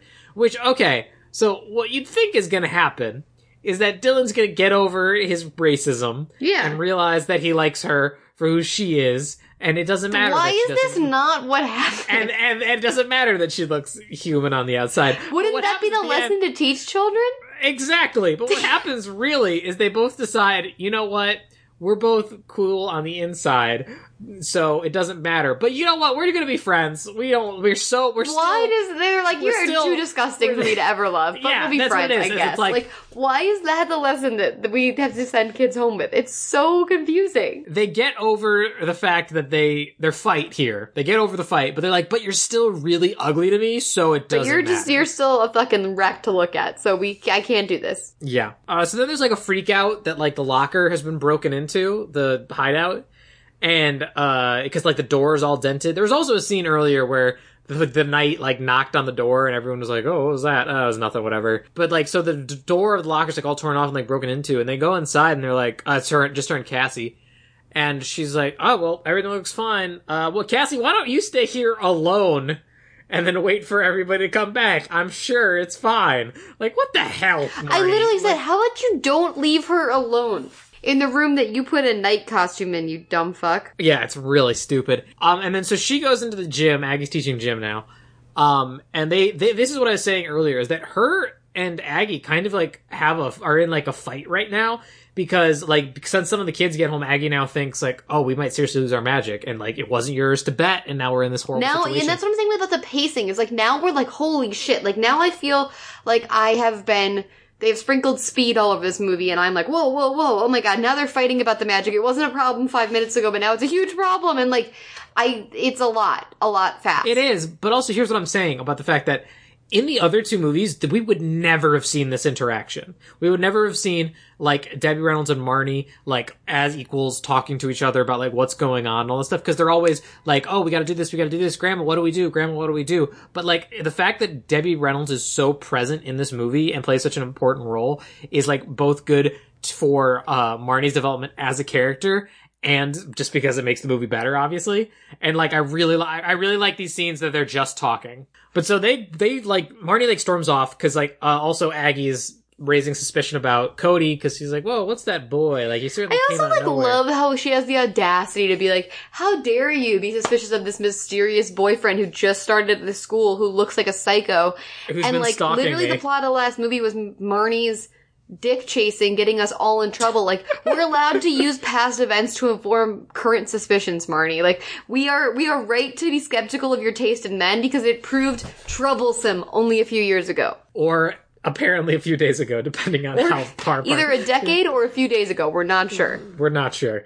Um, and so uh, she storms off, and then as she's walking, she gets pulled dramatically into a closet. And I was like, "Oh damn, what's this?" And then it's just Cody, and I was like, "Cody, you didn't have to like pull her into the closet. You just needed to talk to her. Why did you do this?" No, yeah, that was also not necessary. No reason. And then he's like, "Hey, so can you maybe give me some answers to what the hell's going on?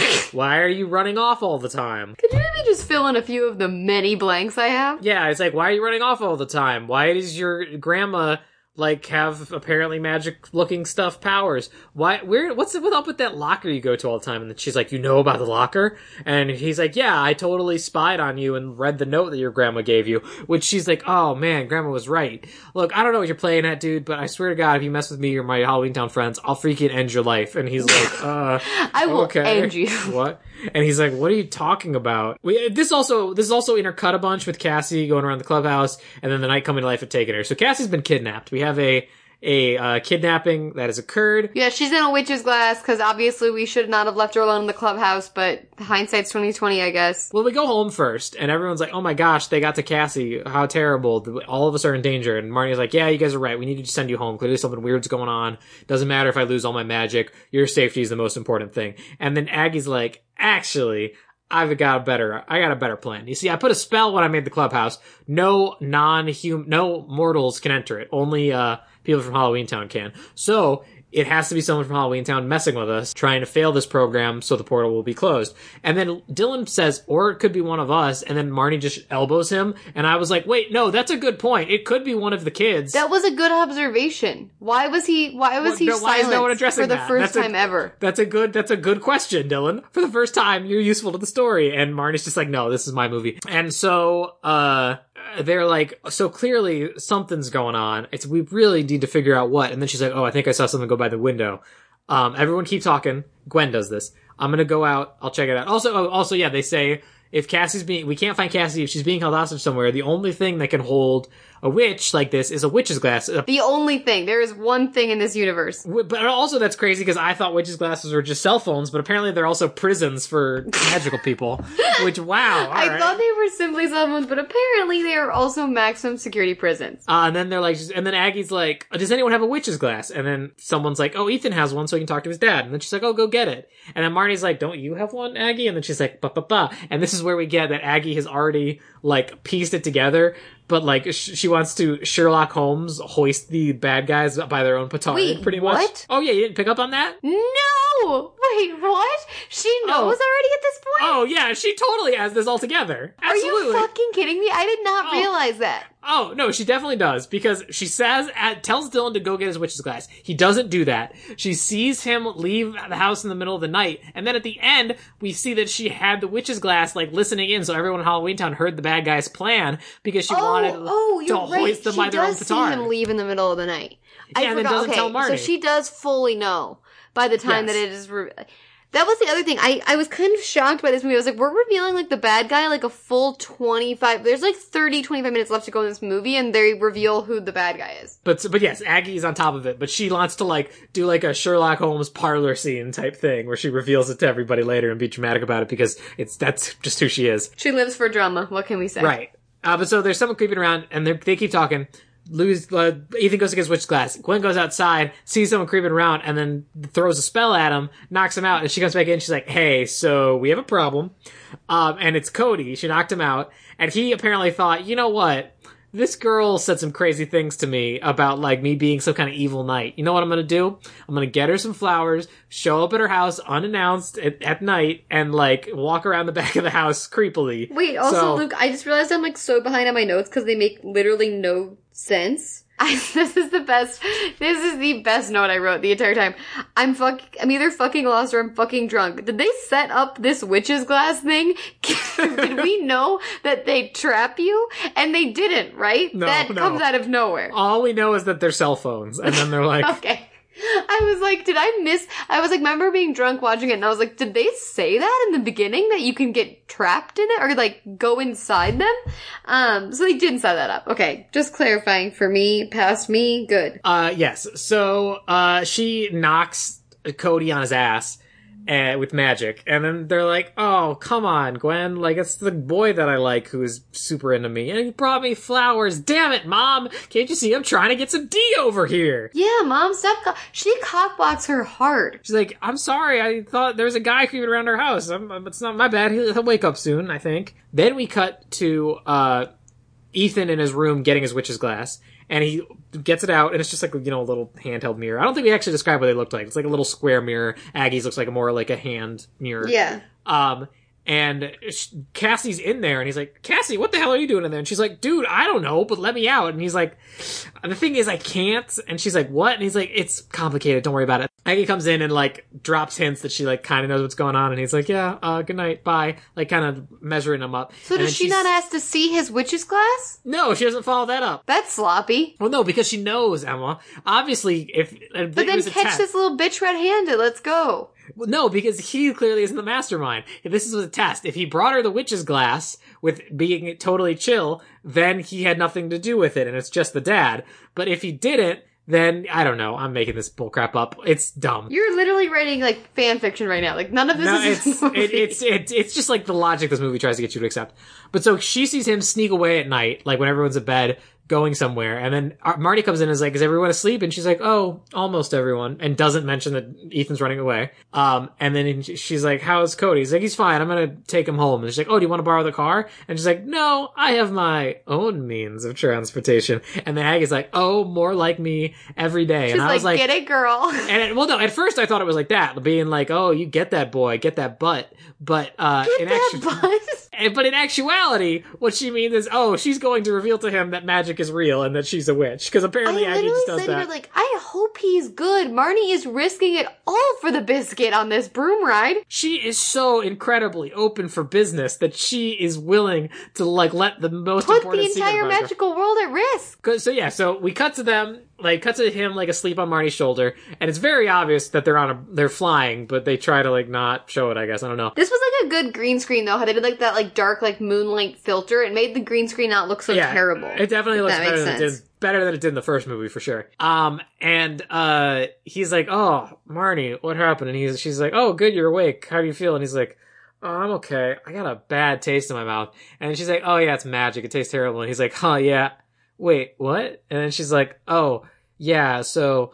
I'm a witch. And he's like, what? That, what are you talking about? She's like, yeah, I'm a witch. And he's like, no, that's stupid. And he like looks down and realizes they're on a flying broomstick. And he's like, oh my god, uh, you know, magic's real. My entire perception of how reality works is being changed. And then he's like, calms down. And she's like, yeah, I figured you'd have that reaction.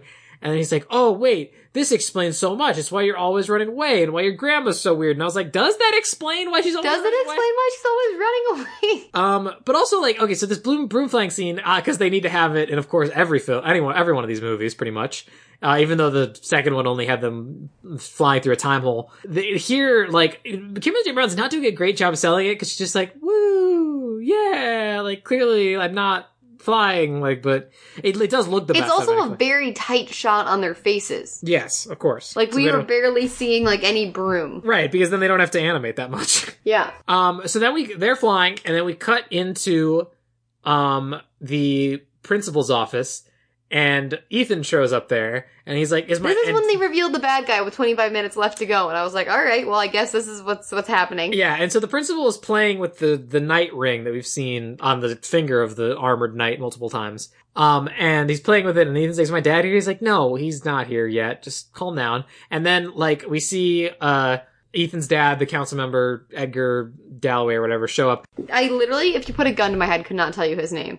Whatever Yeah. that actual main but also some, something to point out because we pointed this out in the last episode on Halloween Town is if you remember in that movie the portal was like this like set piece like it was like a big door with like gargoyles on it and like a timer and like it looked really cool. Now it's just like a five second effect where it's just like boop boop that's it portal's open and he walks right through that's it it's done Yep, that's it. Ben. Uh, but he walks through and he's like, "Hey, what's up?" Um, and he's like, "Hey, Dad, you said no one's gonna get hurt, but you put Cassie in the switch's glass." And he's like, "Yeah, you know, I had to." You know, I kind of feel like you he- know, I, you know, shit happens, man. I say a lot of things. And and so basically, th- this whole conversation is weird. But let me just break it down. Dalloway's the bad guy. He wants the portal closed forever. Um, he also wants all the Cromwell magic, so that's why he's trying to make this program fail. Uh, Ethan is like his accomplice. We don't know to how to like what extent he does stuff. Like he, all we know is that he he put, he made the magical mist to make everyone look Halloweeny, and then he put the dagger in the pumpkin at the mall. I don't know what else he did, but that's the Yeah, I don't know he what else role, what other like big role he played. He's Dagger Man, but other than that, Yeah, Not Yeah, sure. because the rest of it we're led to believe is the principal. Because basically, the the principal is really a stupid character. Once they reveal this, they they take away any like intrigue the principal had in this scene. yes, hundred percent. Because at first he's first he's like, I am the last living descendant of a long line of knights who have fought to keep the human world pure of wretched magic. And then Calloway's like, dude, you wouldn't even know about the Knights of the Iron Dagger And it turns out, yeah, he's just you. a fraud. They just fed him that info, right? Yeah, they just said, "Hey, your grand your uh, ancestors apparently hated magic. Do you want this cool ring? And then you can be like a knight too." And that's literally the only reason he does any of this. He doesn't really hate magic people, or like he he only does because he told them Calloway told them that he should. Yeah. He basically because he says like you're you wouldn't have known about it had I not told you. And then he's like, "Okay, but I still get to be a knight, right?" And he's like, "Yeah, sure, whatever, dude. I don't care." It's literally just wants to be like, like we said, like when someone, like if someone came up to you and was like, "Hi, I'm a wizard. You are the last living member of the Knights of the Iron Dagger." He was just like, "Oh, that's a dope name. Where do He I was sign?" like, I'm all in on that Uh, shit. He's like, yeah. I, where's my dagger? Give it to me. Exactly. So he, I think we're led to believe he drew the dagger, which again, great job. So yeah, Ethan's dad's the bad guy. Ethan's kind of the bad guy. The principal's the bad guy. Then we cut back to the Cromwell house. Uh, they come up with a plan because I guess at this point Aggie has kind of shared what she knows with them. Um, so they're sending Gwen in through the witch's glass to like I guess the mirror universe from Doctor Cassie. Strange to find Cassie. Uh, and then they do this weird thing where they put all their hands in and like the magic sparkles flow around them to like visualize their magic. It was weird. Um, and yeah, so she's looking for Marnie. I mean, she's looking for Cassie. There's, they've got their plan in motion. And hey, you know, now that Gwen's out of the picture, maybe Sophie could step up and help them do stuff. No. But no, she's just what somewhere. She has TV to watch and homework to do. I guess. By the way, okay, so the next scene has been set up a lot, and we totally skipped over all of it. Yeah, we never So- once brought up the fact that they're so gonna make a haunted they- house. yeah, they want to. They're they're having a hol- the school's having a Halloween carnival, and they said, "Oh, we should make uh, a, a booth since all the other clubs are doing that." And then Aggie's like, "Let's make a haunted house," and that way we can like. But it also becomes like a way to like educate people on like Halloween creatures not Halloween Town's true values. something like that. It's dumb. But so then we cut to like the day before the festival with like them setting the booth up and everything, and Marnie makes it with magic. Um, and then Cody comes I hate this. This is one of my pet peeves. Um, that also happens in Harry Potter. I hate when people from a magical world need to be reminded of fucking magic. It's fucking sloppy, mate, and it happens here where they're like, they're like the people from Halloween Town are like, how are we gonna build this in time? Like the other like witches and shit are like, how are we gonna make this happen? And Marnie's like, uh, magic, and it's like. You should you should assume magic exists, Halloween Town people, not the other way around. And then Marnie like builds it in five seconds. I hate when that happens in movies. It's so annoying. I think she's saying that to Dylan too, and Dylan doesn't know anything. But she's like, um, magic, and the werewolf's like, oh, I'm like, you're a werewolf, mate. Like, come on. Uh, also, other thing, sorry, we skipped real quick, is that so. Um, also that morning, the morning of this thing, uh, since like they know, I guess they know Cody's cool now for s- somehow. I don't remember exactly how. I guess because he didn't, he they he got spelled. I don't know. Um, she's like, you know, if anyone's, if someone's a knight, you know, another strange person that's been getting real close to us is the principal. Maybe you're you're the dude. They you- don't know that Cody's good. They've never gotten comfort. We don't know that for sure until the very end. Right. But uh but so they're like but uh, Marty turns around and Aggie and is like, "You know that principal you've been balling, what if he's a knight?" And then she's like, "Phil, please, he couldn't hurt a fly." And she's like, "I don't know, I'm just saying." Uh and then she's like, "Well, you have a point. I was pretty suspicious of you." They also make up from their fight. Um, is like "Uh, fine, and so she sets her bag to go do reconnaissance on uh the on Phil, and we see that happen, and it's like eats his pants or something. It's stupid. So she Cody comes up to her at the fair and it's like, "Hey, I had this really weird dream last night where you told me you were like, uh, Also, she could have walked it back here, and she just doesn't. no, no, no. She's she's all in with this guy. Um, but so she's like in the middle of making the house, and then he walks up, and then they're like, "Finish the spell, Marty." And she's like, "Oh yeah, sorry." Blah, blah, blah. And then uh, the house appears, and and then the house appears, and then he's like, "Wait, how did that?" And then she's like, "What did I say I was?" And then he's like, "You are a witch. Magic is real. I'm not crazy. I mean, I am crazy obsessed with you, but like, I'm not like crazy like mentally." So then they start like going through the haunted house and like checking it out and stuff. Uh, and then they, she and Aggie sit down and talk, and then the lizard purse comes up and gives Aggie his knight ring, his dagger ring. And then he's, she's like, "Oh, Phil, I should have known. I feel like such a fool." And so while they're checking out the haunted house, she goes, she sees Phil walking by and goes out to confront him. And then he's like, "Hey, Aggie, how's it going?" And then he, she's like, "I just want you to know, Phil." And she shows him the ring, and he's like, "Where did you get that?" And he's like, "These people that you're trying to emulate were nothing bunch but a bunch of bigoted fools who've done so much harm to so many people, and I'm very surprised that it fits." And like, breaks up with him, and then turns his cane into a snake or something. She drops the hammer on him. She makes him look like a damn fool, that's for sure. But also, here's what I'm gonna say. Is this is what I was talking about when this movie has layers. I feel like the way she says that these people were bigoted is because he's black. Lucas, I think you're reading way too much into Here's this, what I'm saying. But okay, Here's what I'm go saying. with you because you've gone with me on so many, so many reaches. But all right, Allow me take you down this corridor. Here's what I'm saying: is that the program to let Halloween Town students study in the mortal world could be compared to the busing in of white students into inner city neighborhoods that took place following uh Lucas. desegregation. And the knights uh, and the knights of the Iron Dagger could be considered like the racist hate groups in like the South, like the stuff.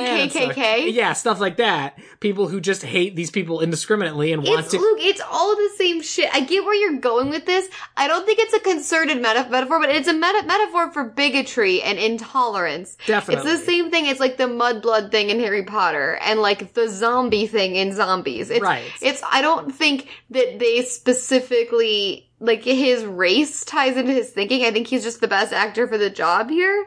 But it's all a metaphor for intolerance and bigotry. So yes, you're you're half right, but I don't think she's imploring him to think of his his ancestors past in this moment. I think she's just calling out that like being a bigot is wrong. I'm is just wrong. saying, I think this movie has layers. That's all I'm saying. Anyway, and and look, I'm not qualified to talk about the issue of race, but that's the vibe I got. Anyway, You were just going really deep on busting into segregated school systems. I don't know how we got there. I, I I just think there's a comparison to be made. So then after that, we cut to the actual night of the festival. It's actually Halloween now, and I and I gotta say, I'm mad at this movie because it robs us of one of our favorite things.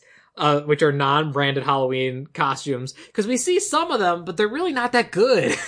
Oh They're yeah, just- no, they're not that good. Also, Barney's in a, like a little witch's hat here, and like opposed to the bu- the bucket hat, she looks great in this witch's wizard's hat. She looks amazing. Isn't it like the same witch's hat that she wore in the first movie, like the big one with the stars on it? Um, but yeah, but the costumes in this are really disappointing. It's and admittedly, it does fit because it's high school, so it just comes off as high school students not caring about their Halloween costume. So it's just like hippies. but it's and- actually the staff of this movie not caring at all. right. It's just like hippies and nerd and like cowboy. Uh, so nothing like in like Lemonade Mouth where it was like giant babies. Uh, there is one guy who weirdly is dressed up like a ca- Catholic cardinal. I noticed, which was weird. I did not see that. Yeah, that was weird. So they're talking. They're outside the haunted house, Aggie and Marty, and they're like, "It's almost midnight. Like, do you think anything's gonna happen? Like, uh, like they're gonna make their like they're gonna make the move?" And then she's like, "Yeah, it's gonna happen. Like, this is too big not to." That's it's like like she's like it hasn't happened yet. Like so they're like no they're just waiting until like last second. And so we cut inside the haunted house and like all and it's like meant to be a joke because it's not a haunted house. It's just like dioramas of like trolls like drafting a plot It's like educational dioramas to educate them about oh, Yeah. Halloween Town creatures. This was the point where I said, I think the ogre kid is hot too. Am I okay? I the ogre kid. Well, also here's my thing: is like, why aren't they just in their Halloween selves? Like, it's Halloween; no one's gonna question. Yeah, they could have just been themselves. Everyone would have just thought it was a costume. That was a missed opportunity. Well, it's also because they want to do the big reveal later. That's really what they're waiting for. yeah, when everyone's like shocked. Yeah. Uh, but so no, everyone's like walking around complaining about how crappy this haunted, haunted house is, um, because it's just like nothing's like popping out and scaring anybody. It's just like you know werewolves enjoying tea and cookies. Um, and then so Edgar shows up in the portal and is like, "Hmm, let's make this house a little more haunted," and like brings all the mannequins to life or whatever. I was like, why is Halloween Town so bad at reveals? Like, why doesn't it understand how to like drop hints and then like have a big bad guy reveal? Like, this scene isn't that dramatic because we already know exactly who the bad guys are, all of them. They don't even do a reveal and have like Cody secretly be bad at the at the end. Like, we know all of the bad guys, so this scene does not shock me. Yeah, that's fair. I mean, I don't know, dog. Uh, but anyway, so stuff starts coming to life, and everyone immediately books it. And I was like, wouldn't you think for a second that maybe that's part of it? Like they get up from the diorama and like chase you. Like, wouldn't you think it's all that's like what the haunted house is? But everyone's Yeah, that would like, be a good haunted house, actually. yeah. But then everyone's like, oh god, I'm gonna die. And I was like, oh okay, this happened fast. But so everyone starts pouring out, and they're like, oh no, what's going on? And then like Edgar like pops on top of the pumpkin and is just like shooting magic around. And then there's this weird scene of like them trying to stop these monsters he's brought to life by like saying the same spell over and over and it like not working after a while. And it's never really Yes. explained why it doesn't Why work. doesn't it work? It's well, for one, it's so they can have stuff for the trailer with like monsters like getting big and multiplying and stuff like That that. giant skeleton, they loved that. Uh, yes, I remember seeing that in like the promos for like Monstober. At all points, um, for the Lucas Grabeel in this scene, I said, "Oh my God, sexy cowboy Lucas." He's dressed as a sexy cowboy. Oh, Yeah, well, That's his Halloween wearing, costume. well, he's wearing like a cowboy outfit, right? It's like got like cow pattern up top and like boots, but instead of like the fringe, it's got like bat wing things. Like what? Yeah, it's fucking wild. It's weird. so like Cody sees this and decides to be an idiot where he's like, "What's going on? Why are you doing this? Like I thought you said you were a good witch." And she's like, "I am. I don't know what's happening." Uh, yeah, they, so they spot Edgar on top of the pumpkin and like um, Aggie just magic hand waves him away. Like she just does this crazy powerful spell that stops all the monsters and everything. Then uh, Principal Flanagan comes forward and is like, "Oh, did you see them? They were at the center of it all. They're witches. They're freaks." And everyone immediately was like, "Yep, definitely, magic's real." This was when I realized that Cody wasn't actually bad, and I was like, it was like, wait, I thought he was bad the whole time, and I was just waiting for the reveal. And now that I realize he actually wasn't, I truly lost my mind. I lost my mind in this scene because everyone's immediately just like, yep, definitely witches. No possible other explanation. That's the other thing about this ending scene. yeah. Everybody, this silver haired bitch, like, just yells things, and everybody, like, immediately takes them as fact. Like none of these people have a second guess about the, the insane magical things that are being told to them. Like I would have just said, "Oh, hey, hope you all enjoyed our haunted house. It was pretty scary, right? Like, man, that skeleton was hard to pull off."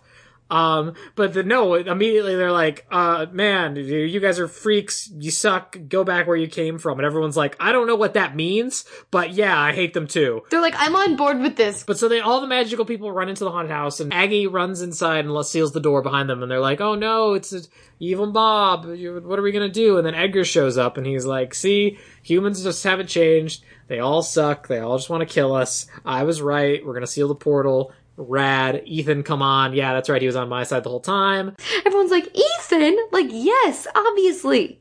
His dad's the bad guy. And then he drains their magic since it's midnight on Halloween and they haven't proven anything. Also, I'd give Debbie Reynolds an Oscar. She sells this. The like the it looks like it's painting her, and like she's an inch from death. Like she's like collapsed over. I was like, God, she's committing to getting the She- magic sucked out of her. She's the best parts of these movies. Um, and so then he's like, awesome, I got all this magic now. Now I can seal the portal by myself. Bye, everybody. And then Luke, uh, Ethan's like, no, dad, you're the worst. I hate you. And he's like, all right, whatever. Bye. I guess I'm going to seal all these children in the world. That's what I said. There's no emotional scene there at all. Don't you think that they would have juiced that to have them have like a confrontation and like a like father son fight? He's like, all right, whatever. Like if you're not with me, I'm just gonna dip. Like maybe I'll see you later. I'll just seal this. Don't care. Like there's no scene there. Well, not even just father son. Like, just have the Halloween kids be like, have him appeal to the Halloween kids because he likes the Halloween Town kids. He hates the mortals. And they're like, he's sealing them up from their family. Yeah, like, that's this what I'm could have been a very like like dark emotional scene, and they just don't do it. But so he leaves, and then like everybody busts in because the magic, I guess, isn't holding the door closed anymore. Cody's like cradling Marnie, like collapsed over without her magic, Because she's weak. yeah. And then he's like, "See what she did? Like she lost all her magic. I guess she's normal now, huh? Like you've known Marnie since second grade. Does this mean she's like gonna be any different? Also, Cody gives this speech here, basically like the hero speech that Marnie should give. Like, is Cody the hero? Was I on lithium when I watched this movie the first time? No. Because I thought he was the villain. No, he's definitely he's not the villain. He's definitely not the hero. Because Marnie does say she's like, you can't expect people because she realizes like the problem with this is that she was like trying to have these kids pretend to be something they're not, and she's like, you can't have people like you when they don't know who you are. And then like she like everyone's like, okay, so they take off all their stuff and like. Uh, Natalie's like, I'm a troll, and like Chester's like, I'm an ogre, and Pete's like, I'm a werewolf, and then it cuts to Dylan, and Dylan's just like, I'm just going through an awkward phase. Um, this is my real face. Don't worry about it. And I thought that, That was a good joke. That was a good joke, and like the way he like pulls on his skin to show it's not a mask was really funny. And so there's like, see, you like you've gotten to know these people just because they're different, you're gonna hate them. And then they're like, listen, I don't know what it's like. And like some guy stepped forward and was like, listen, I don't know what being a werewolf's about, but Pete's the best running back we've ever had. And like Natalie's the president of the science club. And, and he and Dylan's like co-president because now's the time I gotta have an ego. And I was like, shut up, Dylan. So, like, we like them. Again, we bought into the idea of them being magic five seconds ago, and now we're all in on it. Yeah, and then freaking Edgar pops through the door, like getting thrown through the door, and he's like, "Wait, what's going on?" And then she's like, "Oh, I had my ma- I had my witch's glass set to broadcast everyone in Halloween Town. So now everyone in Halloween Town knows that you tried to f up this program, and they also saw that the mortals can change. So we're gonna take our magic back now. Thank you. Also, yeah, Gwen comes out of the portal with Cassie. She's like, "I finally found the right witch's glass. We That's got when, you." when Gwen comes like bursting out. I was like, I would give my life for Gwen. That strong, confident woman. She's like, found her, like sprinting through the crowd. She's just like a, a beacon. I loved it. It's great. But then, like, he's like, oh, you won't get away with this. The portal needs to be closed for the safety. And then, like, the council shows up, like, in ghost form, being like, ah, I don't know. Seems like the mortals are kind of cool. Plus, you were the one being a dick who told us the mortals weren't going to be cool and whatnot. So we're to, like, kick you off the council. Bye. And leave the portal open. And now, everybody, let's throw an actual Halloween party with actual creatures from Halloween.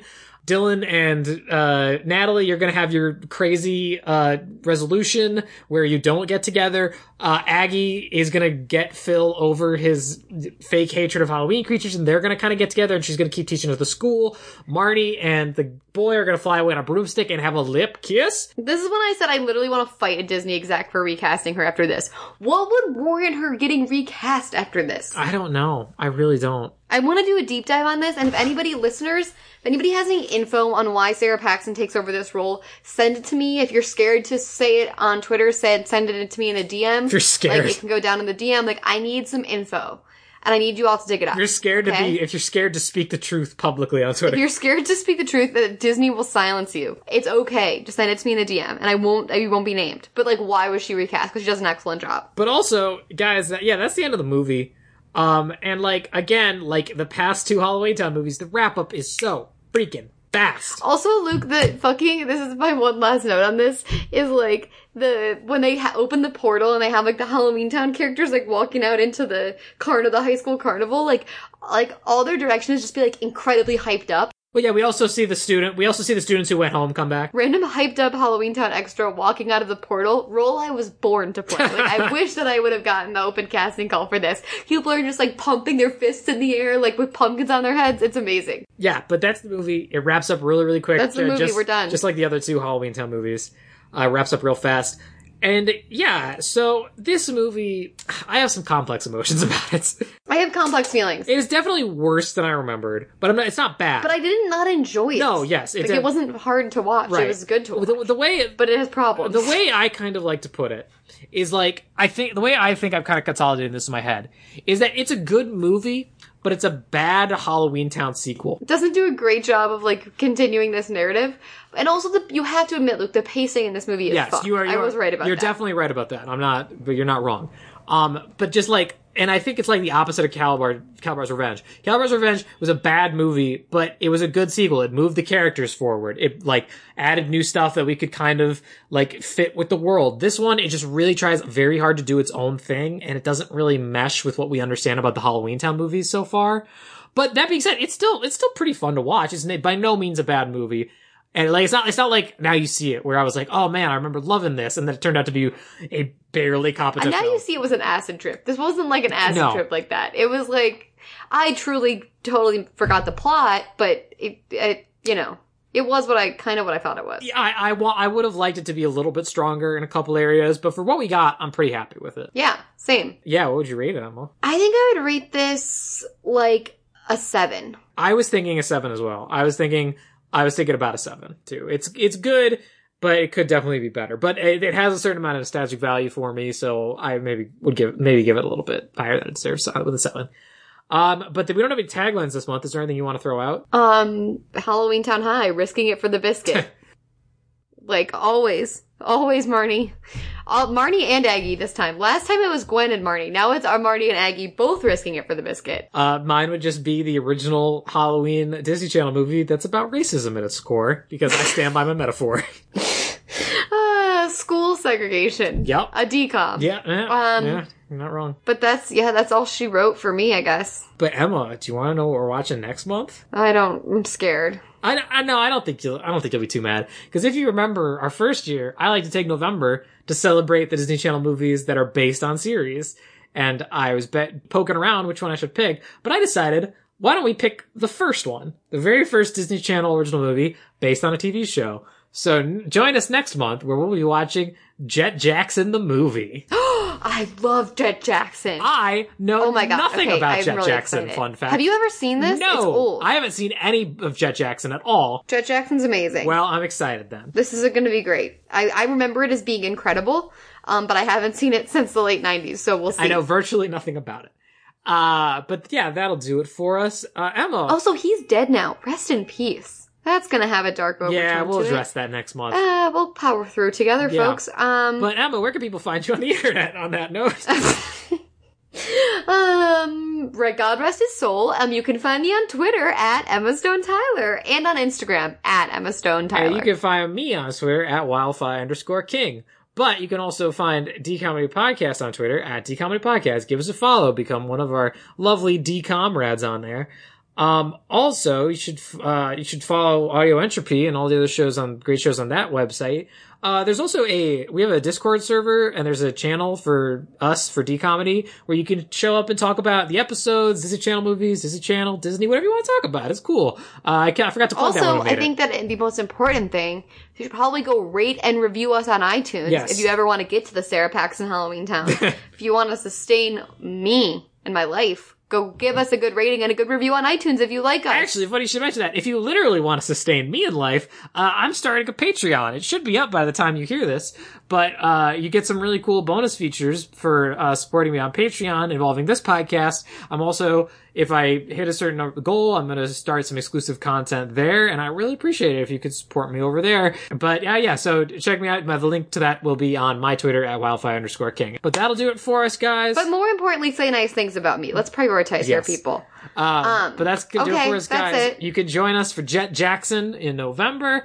I hope you all have Happy a Halloween. happy and safe Halloween. My Um, witches. And if anyone is dressing up as any uh, Disney Channel characters for Halloween, send us those pics on Twitter. I'd like to see that. Tag us on Twitter. I love seeing your Halloween costumes. Yes. There was like a good Kim Possible one last year I loved. Um, any Zenon, yes. any Hi- High School Musical characters would be great. Uh, but yeah, that'll do it for us, guys. Thank you so much for joining us, and we'll see you uh, next time. DCOMs Bye. forever. thinking Bye-bye. that you needed to fit in, but how do you know if someone truly cares about you if you don't show them who you really are?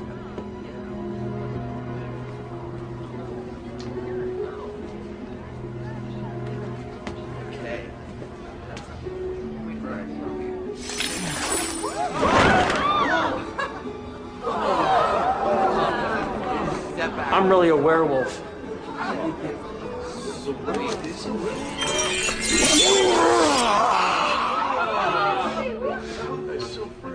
I'm an ogre. Uh, with a little bit of forest giant on my mother's side.